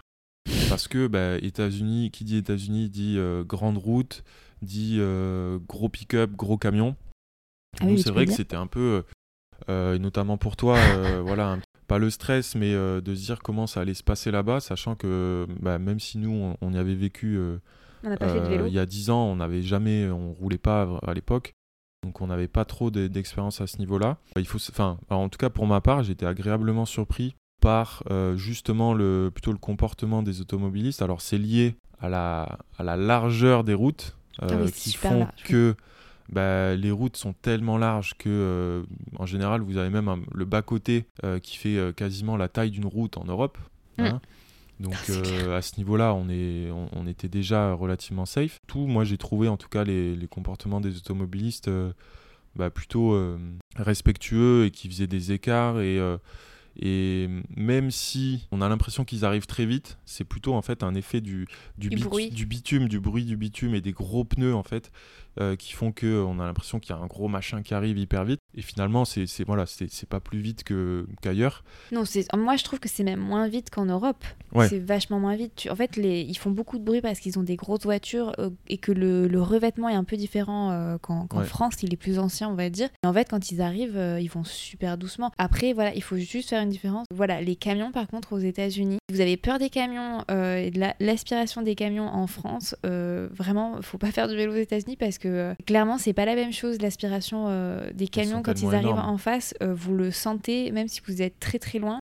Voilà, il faut bien tenir son vélo. C'est le seul truc que j'ai un souvenir où, bon, Mais voilà. on a pris des routes qui finalement étaient assez peu passantes et Oui, le choix d'avoir euh, d'avoir pris des vélos gravel justement c'était pour éviter euh, de trop rouler sur des axes euh, passant. Et, passants et, et surtout que oui, il y a très peu de routes au final. Et d'ailleurs, aux États-Unis, je pense que vous allez croiser beaucoup plus de personnes qui font du VTT et du gravel que des personnes qui font du vélo de route là où on était. hein, parce que effectivement, en Californie, dans d'autres États où le, on va dire, maillage routier est plus dense. Mais clairement, si vous partez dans des trucs un peu reculés, ouais, prenez le gravel ou prenez le VTT parce que euh, vous aurez beaucoup plus de choix de parcours et vous vous sentirez un peu plus safe parce que vous partagerez pas des toutes petites, enfin des petites, toutes petites routes relatives. hein. Il y a toujours des bas-côtés super bien installés. Et d'a- d'ailleurs, vous pouvez être très surpris puisqu'il y a beaucoup de pistes cyclables. On a été assez surpris. Dans, mais genre, euh, c'est des autoroutes tellement elles sont belles ces pistes ouais cyclables. on en a eu des très belles À euh, bah, Saint-Georges, Elles étaient vraiment vrai. belles. hein. c'était euh, Et à agréable. Moab, à Moab Ouais, aussi. totalement on a une question sur euh, la partie euh, plus camping et réservation des emplacements on en a un petit peu parlé mais on nous demande si voilà si on en a si on réservait tout à l'avance ou si on a fait des, des choix un peu plus euh, on va dire à l'arrache en se disant Oui. bah, on va découvrir on va voir s'il y a des spots oui clairement alors on a essayé en fait au maximum de de réserver soit de réserver soit de Quand on savait. vérifier où est-ce qu'on pouvait dormir mais c'est pas toujours le cas Bah non, en fait, clairement, moi, ce que je faisais, c'est que quand on. En fait, souvent, ce qu'on on se posait euh, et on essayait de faire un programme à trois jours. Dès qu'on avait Internet, on se disait, bon, bah, qu'est-ce qu'on va faire dans les trois jours qui suivent? Et dans ces cas-là, on essayait de, bah, de réserver, le parc, réserver euh, si on voulait faire un camping. Sauf si je dis, bah non, là, pour le coup, il y a plein de, euh, de campings sauvages, ça sert à rien de réserver. Là, écoute, euh, vu qu'on est à côté de la ville, euh, c'est important qu'on prenne un camping privé pour pouvoir faire la lessive, parce que là, il faut faire la lessive, euh, nanani. Et en fait, on essayait d'avoir une vision sur trois jours à peu près. Mais de toute manière, le road trip, on avait une vision de où est-ce qu'on allait aller et dans quel sens on allait aller. C'est juste qu'on n'avait pas des jours fixes pour faire ces, choses-là. Voilà, on savait à peu près quelle, randonnée je voulais absolument faire dans tel parc. On savait quel parc on allait faire après quel parc. on avait les zones définies mais c'est vrai que parfois on a Bah, on a tout On- changé. On a un peu euh, navigué. euh, je me rappelle quand on est retourné sur Moab. On s'est dit on va rester deux jours de plus parce que bah, par exemple la météo, euh, tu vois, quand il y a eu cette histoire de vent, euh, bah, on s'est dit bah ça sert à rien d'aller là parce que euh, là-bas il y a plus de vent que là où on est, donc il vaut mieux rester un jour de plus ici. Et voilà, en fait c'est comme ça qu'on a fait notre truc aussi en fonction de la météo, en fonction aussi des, des dispos. Quand on se dit bah non ça sert à rien d'aller à Arches euh, parce que le samedi ça sera blindé, il faut qu'on y aille le vendredi. Donc voilà, on a essayé de s'adapter. Après globalement on était quand même à une période pas creuse mais pas haute non plus et on pouvait, on pouvait facilement trouver des campings et souvent on appelait le matin pour le soir ou euh, la veille pour le lendemain. mhm. Mais par contre souvent on avait la dernière place ou l'avant-dernière place. Tu te souviens pour euh, Moab c'était un peu comme ça. Par contre, pour les campings sauvages, on a voilà, on avait les zones euh, qui étaient Oui, je- en fait je cherchais mappées sur matin. les sur les apps et euh, le coup, on a quand même toujours trouvé, euh, même les fois où on arrivait un peu tard sur les spots. Ça Je allait, pense ouais. à, tu sais, la, la petite montagne qui est au au-dessus de Moab là, euh, au-dessus du lac où on a trouvé un petit spot, c'était trop cool. Ouais, mais c'est le spot qui était dégueulasse. Oui, c'était oui, mais bon, c'était était trop bien. C'était un spot qui était très sympa. Et là, pour le coup, on l'a trouvé un peu, voilà, entre guillemets. euh, Bah oui, à À la base, c'était pas celui-là auquel je voulais, mais en fait, en suivant la piste, on est tombé dessus. Et en fait, comment trouver un campsite C'est ouais, c'est utiliser l'application, mais pareil, je vous dis, allez sur euh, mon blog, je vous ai mis toute une liste de ces applications-là et respectez les spots. Tout à fait. Question, là c'est un peu plus ouvert, c'est on nous demande si, si on, on peut raconter les galères qu'on a eues ou les, les, les- les choses inattendues pendant le road trip. Je sais pas si toi euh, tu penses à, tu penses à quelque chose. euh, bah moi, c'était toujours juste le stress de bien trouver un campsite. euh, enfin, Quoi? Et- et le Oui, moi c'était l'accès à l'eau. J'avais toujours peur euh, bah, de l'accès à l'eau parce qu'on est quand même dans du désert. Et des fois, je me dis, bon, ben, s'il n'y a pas d'eau là, si on peut pas remplir. euh, Mais ça, c'était un. C'est parce que c'est moi qui aime bien être propre et tout, et voilà. Mais après, c'était. Moi, le truc inattendu, si, c'était quand même où on a failli se faire surprendre, du coup, c'était la, la Reza Loterie pour Arches National Park. Ouais, ça on savait pas. Ça on savait pas. Alors on le savait pour euh, Zion, qui était le premier quand on est arrivé, et ça on l'avait. On, ça on, le savait. savait et on, savait que si on n'avait pas la voir, on, restait un jour de plus dans le coin et on l'aurait tenté le lendemain. Mais euh, c'est vrai que Arches, on s'est retrouvé euh, en mode oh putain, euh, il faut vite qu'on fasse le truc, euh, on va se faire avoir. On n'avait pas de réseau, il fallait réserver. Et en plus, je dis, mais arrête-toi, il me faut du réseau pour réserver. Nanani, nanana. Et au final, en fait, ce qu'on a fait, vu qu'on était une période euh, encore pas la haute saison, en fait, vous devez réserver si vous accédez au parc entre, entre l'ouverture, donc à 6h du mat, bref, voilà, jusqu'à 16h. Et à partir de 16h, vous n'avez plus besoin de réservation. Mm. Euh, donc nous, en fait, on a, on a fait une visite sans réservation le soir, de 16h au coucher de soleil, et c'était nickel, il y avait quasiment personne, mais c'était une ambiance un peu particulière, hein, la lumière est différente. Et ensuite, on a réservé quand même euh, pour le lendemain matin, et on a eu notre réservation, et franchement, je vous dis, allez-y le matin, parce que euh, tu te souviens, quand on est sorti du parc, la queue... à 10h, c'était infernal. C'était infernal. Hein. Et on a fait la randonnée pour aller voir la fameuse arche qui représente le, logo de l'Utah. Après, globalement, moi, je réfléchis, mais... Non, les trucs, il y a Après, c'était juste garder le van euh, rangé. C'était pas une galère, mais c'était juste ça. Après, j'avais un peu du stress sur euh, notre, van, il est pas 4x4. Et en fait, il faut vraiment bien lire les, euh, les appréciations sur les accès au campsite. Parce que des fois, vous, allez trouver un spot de camping sauvage, sauf que l'accès, waouh, c'est pas possible de passer avec certains vannes. Donc, renseignez-vous bien, lisez bien les commentaires parce que des fois, moi, ça me stressait un peu qu'on se retrouve coincé, quoi ça n'a jamais été le cas, mais. Euh, Après, le... ouais, les trucs inattendus, c'est oui, c'est la, la, fois où, bon, la petite tempête, mais bon, ça, on, on peut s'y préparer. Moi, c'est plutôt le, ouais, de... le manque de réseau pendant, à un moment donné, pendant autant de temps, je sais pas, plus de 48 heures, où euh, bah, c'est vrai que ça peut quand même. Euh, c'est non, non, non, pas, non pas de prévenir ou machin, mais c'est au moins de s'organiser pour bah justement voir où est-ce qu'on va après ou trouver un resto. Faites, des, faites des captures d'écran. Moi, c'est ce que je faisais.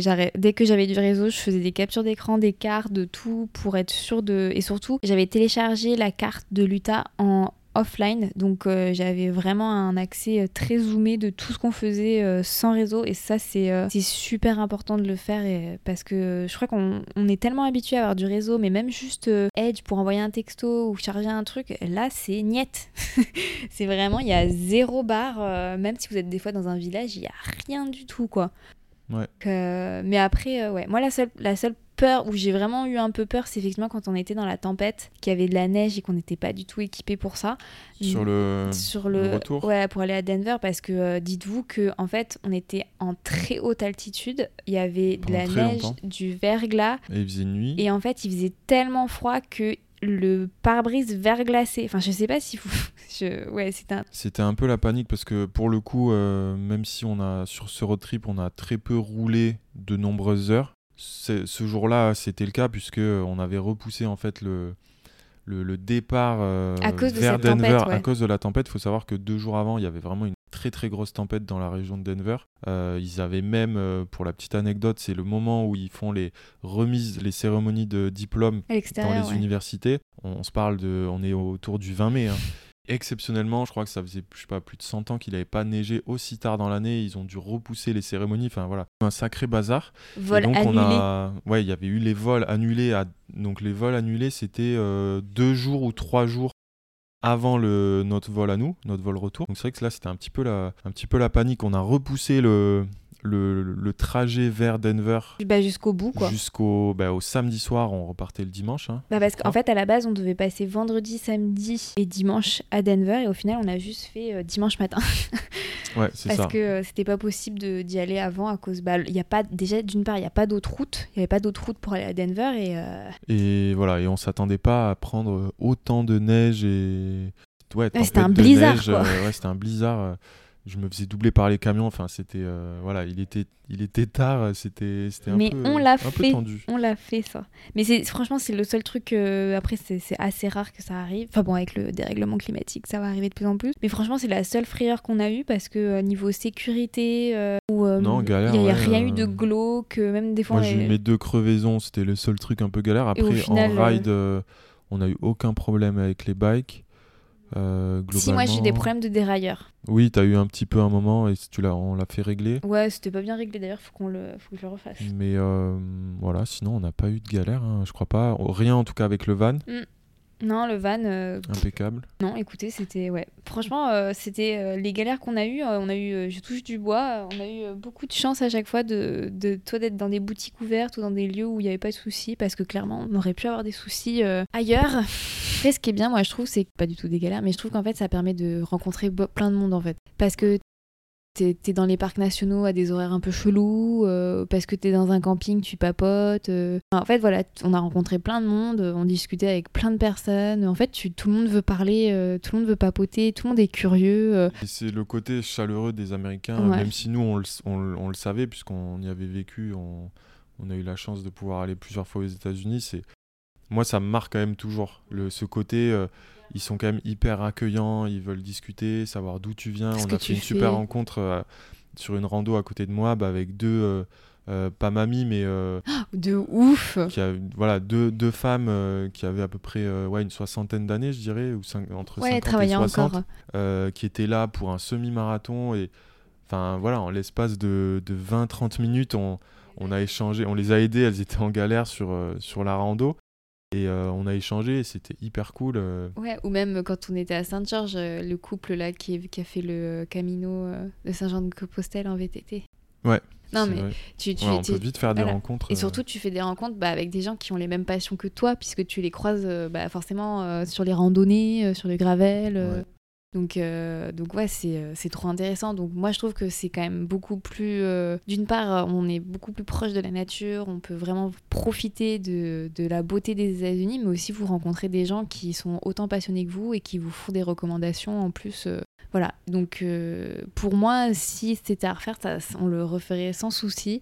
Et de cette façon-là. Et de cette façon-là, euh, voilà. Après, et on se dit qu'il y a encore euh, tellement de choses qu'on n'a pas vues. Oui, qu'on n'a pas pu voir, qu'on n'a pas pu faire. Euh. on se dit, purée, on aurait pu faire cette rando, on aurait pu faire ce ride, on aurait pu faire ça comme ça, on aurait pu. parce que ce qui est bien, c'est qu'avec le van, bah, on aurait pu prendre une tente, partir deux jours en gravel et laisser le van. Enfin, donc voilà, c'est. Voilà, c'est vraiment un super moyen de voyage. Après, la question qui n'a pas été posée, mais je pense qu'on aurait, aurait pu poser, c'est est-ce qu'on le ferait en Europe? Et moi, tu vois, c'est quelque chose que je bah, sais pas. Je pense que oui, il faut qu'on l'expérimente parce que. Tu vois, en France, j'ai l'impression que c'est déjà saturé. Tu vois, tous les, par exemple, tu vois, on était à Chamonix et euh, pour l'UTMB, tu avais tous les gens qui étaient en van mais qui étaient alignés à 50 cm près de l'autre sur les euh, sites euh, où c'est autorisé le camping sauvage. Je pense que ça dépend vraiment, vraiment des pays, de la saison, des périodes, ouais. des périodes, de la sécurité du pays. Parce que par exemple, voilà, en Italie, je sais pas trop si, tu vois, je ferais du, je ferais ça. je pense, voilà, il faut faut voir, tu vois, en Norvège, dans les pays un peu plus euh, larges, grands, moins peuplés. Plus vastes, ouais. Ouais, parce que je pense qu'on arrive à un stade en Europe où euh, les mairies euh, sont saturées avec tous les vannes et surtout, je pense qu'il y a, un, il y a un, le respect des, des campsites est beaucoup moins développé. Les gens, ils laissent leur porcherie, leurs papiers. C'est aux États-Unis, nous, ça nous est arrivé qu'une seule fois d'arriver sur un site référencé sale, mais, mais en Europe, ça devient la règle où les gens ne, ne respectent pas et n'ont pas compris que bah ouais, il fallait sortir ta pelle si tu fais ton petit caca, qu'il fallait l'enterrer, que tu laissais pas ton PQ. Nous, on avait une poubelle spéciale euh, papier toilette si on faisait les. Mm. Voilà, donc c'est euh, aux États-Unis, c'est pas marqué partout, euh, leave no trace, ou même des fois marqué laisse en meilleur état que tu ne l'as trouvé. Donc voilà, et je pense que c'est important de se dire que ouais, on voyage en van, on va dans la nature, mais on, il faut vraiment la respecter quoi. Donc et en, Europe, c'est, j'ai l'impression que c'est, c'est un, peu moins. Il faudra tester peut-être sur des des séjours plus courts, des en mode micro-aventure. Euh. ouais, mais euh, pareil, c'est aussi une question de, de, vol, de sécurité, hein, puisque euh, en, France aussi, hein, tu te fais casser le, la voiture, nous ça nous est arrivé, ça, nous a servi de leçon. Est-ce que je le ferai ailleurs que mm. voilà. En tout cas, on espère que, que, ça vous a donné envie de, de voyager de cette façon-là et d'aller découvrir les grands parcs nationaux bah, de l'Utah. En tout cas, on vous le conseille. Parce que c'est incroyable. Voilà, on rappelle, euh, c'est quand même un, une bonne alternative et surtout ça permet de, sur les voyages longs de faire des économies, de, on va dire d'alléger l'empreinte carbone puisque oui, c'est clair que partir aux États-Unis, euh, voilà, euh, il y a l'empreinte carbone de l'avion, ensuite tout ça. Donc nous, ça nous a permis voilà, de concilier un peu ce, ce voyage-là, même si bon, forcément, on a beaucoup, voilà, ça reste un voyage long courrier, mais on a essayé de le, de rentabiliser en restant le plus longtemps possible euh, avec les jours de vacances de Mathieu. Donc essayez vraiment de ne pas partir juste une semaine dans l'Utah. Vous n'aurez pas assez d'une semaine euh, sur place pour vraiment en profiter, sachant que nous-mêmes en trois semaines, il y avait encore beaucoup de choses à voir et à faire. Voilà. En tout cas, on espère que ce podcast vous aura plu. On a le temps pour les coups de cœur, hein, Mathieu. Mais oui. Un coup de cœur, vas-y. Des petits coups de cœur. Bah moi j'ai un coup de cœur que je m'étais noté pour cet épisode-là. C'était euh, bah, le podcast qu'on a écouté là euh, dans mon bain de Mathieu Blanchard. Mathieu Blanchard. Euh, qui a été donc euh, vice, vice gagnant de l'UTMB, vice champion. Deuxième. Deuxième de l'UTMB euh, cette année. Et alors on va dire que moi je suis pas du tout fan des anciennes personnalités de Colanta qui se recyclent sur Instagram, mais c'est vrai que la transition pour devenir champion de, trail a été. Il faisait du trail. Il faisait du trail avant, oui, je sais. Mais on va dire que Colanta lui a donné un bon tremplin. Et on va dire que globalement, j'ai du mal avec ces personnalités euh, très euh, je sais pas comment expliquer, mais c'est beaucoup de d'expansion sur les réseaux sociaux. Et en fait j'ai découvert euh, lui comme euh, sa compagne euh, des personnes beaucoup plus posées, beaucoup plus sympas sur leur podcast. Et des fois je dois me dire que c'est pareil, les gens ils doivent me prendre pour une hystérique sur Instagram et puis ils écoutent le podcast et ils disent elle est différente, je sais pas, elle est normale. Mais en tout cas j'ai adoré ce podcast et j'ai écouté d'autres épisodes et j'ai adoré ce format-là puisqu'on rentre vraiment dans dans sa course, dans sa course, mais aussi même dans sa préparation sur les autres épisodes. Et j'ai trouvé ça passionnant, super humain et euh, très naturel. Donc c'est tout à l'opposé de l'image que je m'étais faite euh, des réseaux sociaux parce que j'ai, et même là je le suis pas et je suis pas sa compagne parce que bah voilà je suis pas fan de, de ce qu'ils font sur les réseaux sociaux. Mais par contre j'ai adoré leur podcast et j'ai adoré leur personnalité sur ce podcast là c'était une très belle découverte. C'était une très très belle découverte, c'était très émouvant en plus. Donc, euh, donc euh, bah écoutez, paradoxalement, voilà, moi aussi ça m'arrive d'avoir des préjugés sur euh, d'autres influenceurs et le podcast a su changer ça. Et franchement, si vous avez envie d'une immersion à 100% sur son UTMB, écoutez le dernier épisode de, de, la série, donc c'est Dans mon bain, ou écoutez même tous les épisodes, de, il y en a plus d'une vingtaine, que je vous conseille. voilà, Exactement. Et moi, j'ai un petit, un petit coup de cœur qui est en lien, on va dire, un petit peu en lien avec le road trip. En fait, un, un de mes, un de mes mécanos, euh, le, le, mécano principal de... Mathieu a un mécano privé. Hein. Non, mais un des mécanos principaux de Toulouse Bikes, euh, qui, qui s'appelle Bastien, qui est parti, euh, donc lui qui est un grand, grand, grand spécialiste de gravel, qui fait beaucoup de voyages à vélo et, et, surtout en gravel, qui lui, en fait, est parti euh, il est arrivé, euh, je crois, juste au moment où nous, on, rentrait de notre road trip. Euh, il est parti donc faire la Great Divide. Donc il y a un, voyage à vélo qui part de Alberta au Canada et qui va, si je dis pas de bêtises, quasiment jusqu'au Nouveau-Mexique. C'est un, truc qu'ils ont fait sur deux mois. C'est hyper long. Euh, donc il a fait ça avec sa compagne et euh, donc sur Instagram ils ont un compte qui s'appelle Sans pluie pas de fleurs. Et euh, sinon son, son compte à lui c'est Black Tripper.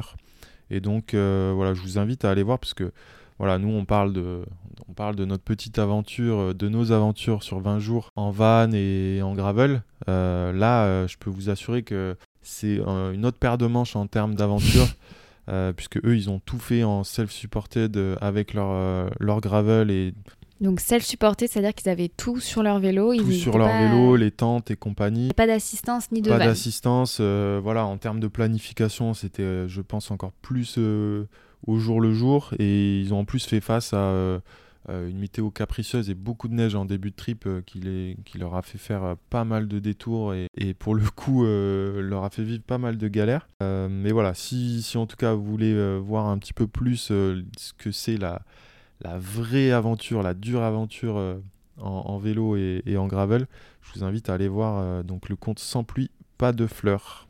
Voilà. Voilà. D'ailleurs, euh, un jour, on se lancera certainement. bon, on a déjà fait un voyage à 100% vélo, mais peut-être qu'on fera aussi un, jour une aventure gravel. Sûrement. Oui, c'est sûr. Voilà, c'est juste que c'est c'est plus une gymnastique par rapport à, à Pipa, puisque Pipa était était euh, chez nos beaux-parents et chez son euh, son oncle, on va dire. voilà. voilà. donc euh, c'est aussi faire garder Pipa, c'est un peu plus compliqué de, ce côté-là. Mais un jour, on verra, on verra. Voilà, on espère que ce podcast vous a plu. On vous annonce déjà le prochain épisode qui sera sur justement nos débuts à vélo. Euh, parce que on a. N'hésitez pas d'ailleurs. Euh, enfin, non, je sais pas quand est-ce qu'on va l'enregistrer, mais voilà, ça sera sur nos débuts à vélo, euh, comment on s'est lancé, comment on en est arrivé là. J'espère que ça va vous plaire, qui sera peut-être un peu moins long que celui-ci. En tout cas, on vous on souhaite. on sera plus efficace. C'est juste le temps de nous remettre dans le bain, dans notre bain à nous. voilà, on vous fait plein de petites bises. Au plaisir de vous croiser sur les prochains événements. Pensez, n'hésitez pas à toujours venir nous dire coucou. Coucou. Coucou. Oula à venir nous dire. Lapsus. Oui, bah, j'ai faim là. Venir nous dire coucou euh, sur ces courses-là, nous faire un petit bisou euh, ou une petite léchouille euh, à Pipa. Enfin, Pipa vous fera une léchouille, s'il vous plaît, ne léchez pas notre chienne.